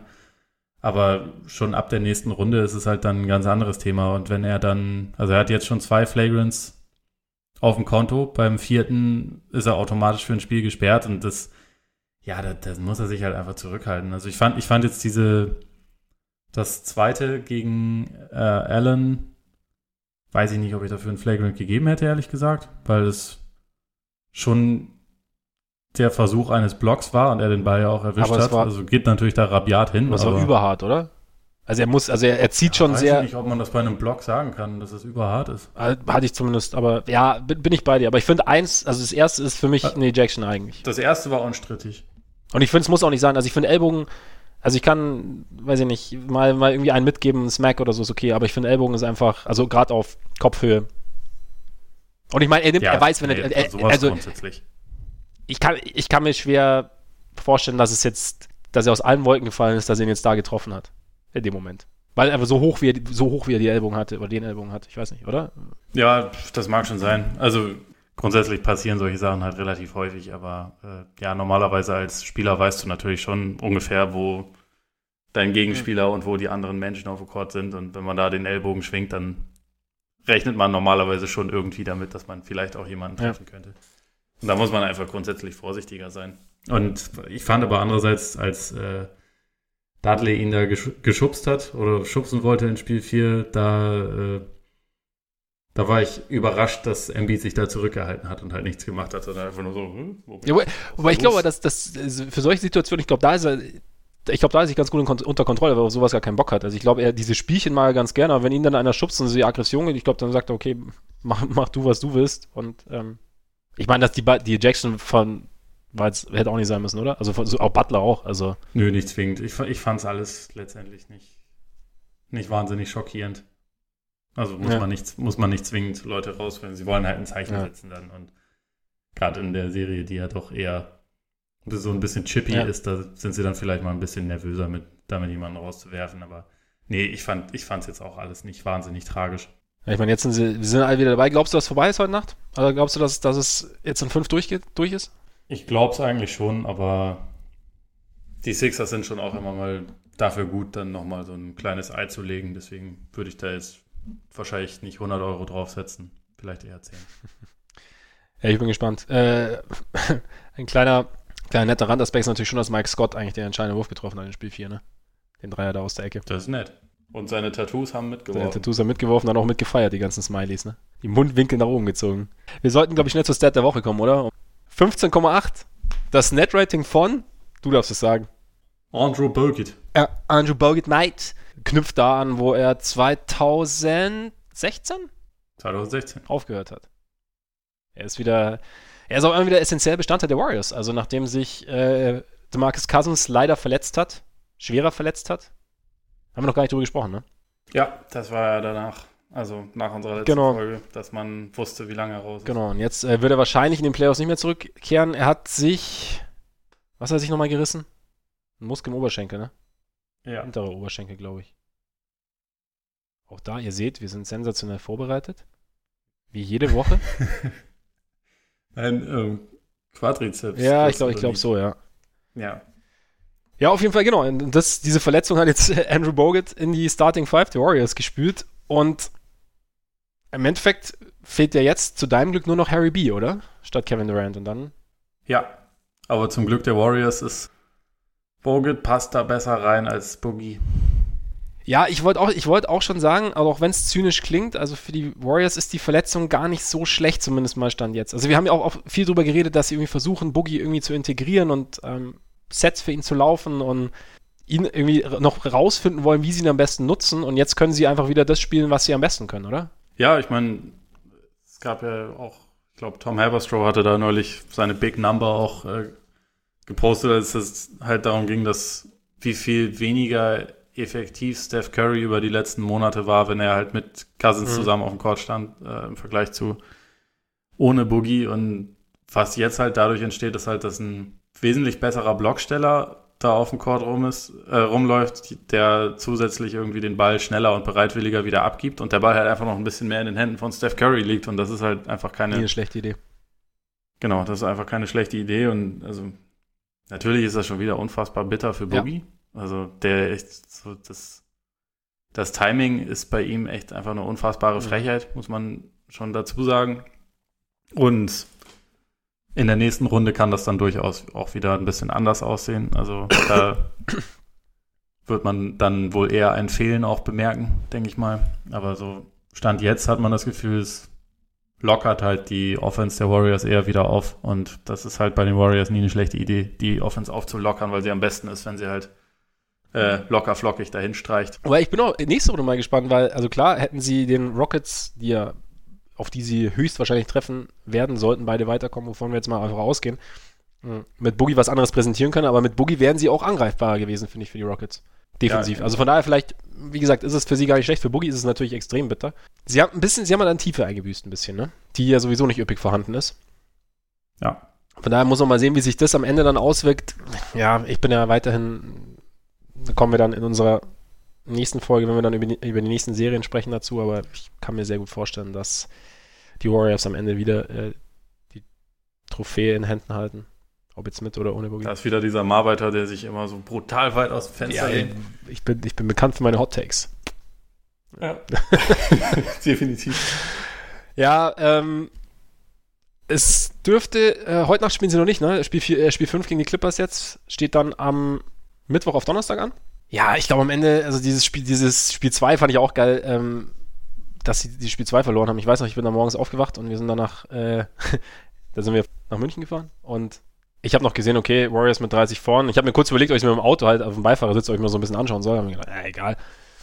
Haben sie eh gewonnen, ja. Und irgendwann, ich habe dann irgendwann am Mittag rum, habe ich dann, glaube ich, ich glaube, ich habe sogar das Box aufgemacht. dann stand da so, okay, äh, Warriors Einbruch, bla bla. Ich so, was? Äh, okay, gut. Ich glaube, das war, hat sie wachgerüttelt und äh, sie werden die Serie jetzt dann wahrscheinlich schnell beenden. Ja, es war, also es war genau die Art von Niederlage, die man den Warriors halt es, irgendwie jederzeit ja. zutrauen muss, wo sie halt einfach zu sehr gefangen in ihrer eigenen Hybris irgendwie komplett vergessen ja. haben, weiterzuspielen ja. und dann irgendwann halt den Schalter am Ende nicht mehr gefunden haben, den sie in den allermeisten Spielen halt wahrscheinlich noch find, gefunden ja, hätten. Genau. Für die Clippers hat es mich gefreut, letztendlich war es aber natürlich nicht, war nicht mega aussagekräftig, ne? Weil aber trotzdem, ein Sieg im Playoffs ist immer schön. Ja. Dann würde ich sagen, sind wir damit am Ende, oder? Wir sind eh schon wieder relativ lang unterwegs. Oder hast du der ganzen Sache noch irgendwas hinzuzufügen? Nö. Also ich glaube, über alles weitere sprechen wir dann einfach in einer eventuell noch irgendwann droppenden Sonderfolge. Vielleicht auch, vielleicht auch. Vielleicht auch erst nächste Woche. Mal schauen. Mal schauen, ob die Sources recht behalten Die Scheduling Gods werden es, werden es äh, bestimmen. Auf jeden Fall. Dann bedanken wir uns an dieser Stelle, dass ihr zugehört habt. Mal wieder. Es freut uns immer, wenn ihr dabei seid. Und ja, wenn es euch gefallen hat oder wenn es euch nicht gefallen hat, hinterlasst uns gerne Rezension auf iTunes. Fünf Sterne, Hauptsache, alles andere Nebensache, ne? Ja, absolut. Also jede wüste Beleidigung ist genau, okay. Solange, solange drüber halt die fünf Sterne prang. Alles wunderbar. Nein, Quatsch. Ähm, wir hoffen natürlich, dass äh, es euch gefallen hat, dass ihr auch nächste Woche wieder reinhört. Wenn wir auf jeden Fall wieder dabei sind, dann auch bestimmt wieder montags. Sollte nichts dazwischen kommen. Normalerweise kommt relativ regelmäßig was dazwischen, diesmal aber bestimmt nicht. Also Montag. ansonsten eventuell Sonderfolge, wer weiß. Und jetzt würde ich sagen, genießt euren Tag, euren Abend, euren Morgen, natürlich die Playoffs und bis hoffentlich bald. Reingehauen. Reingehauen.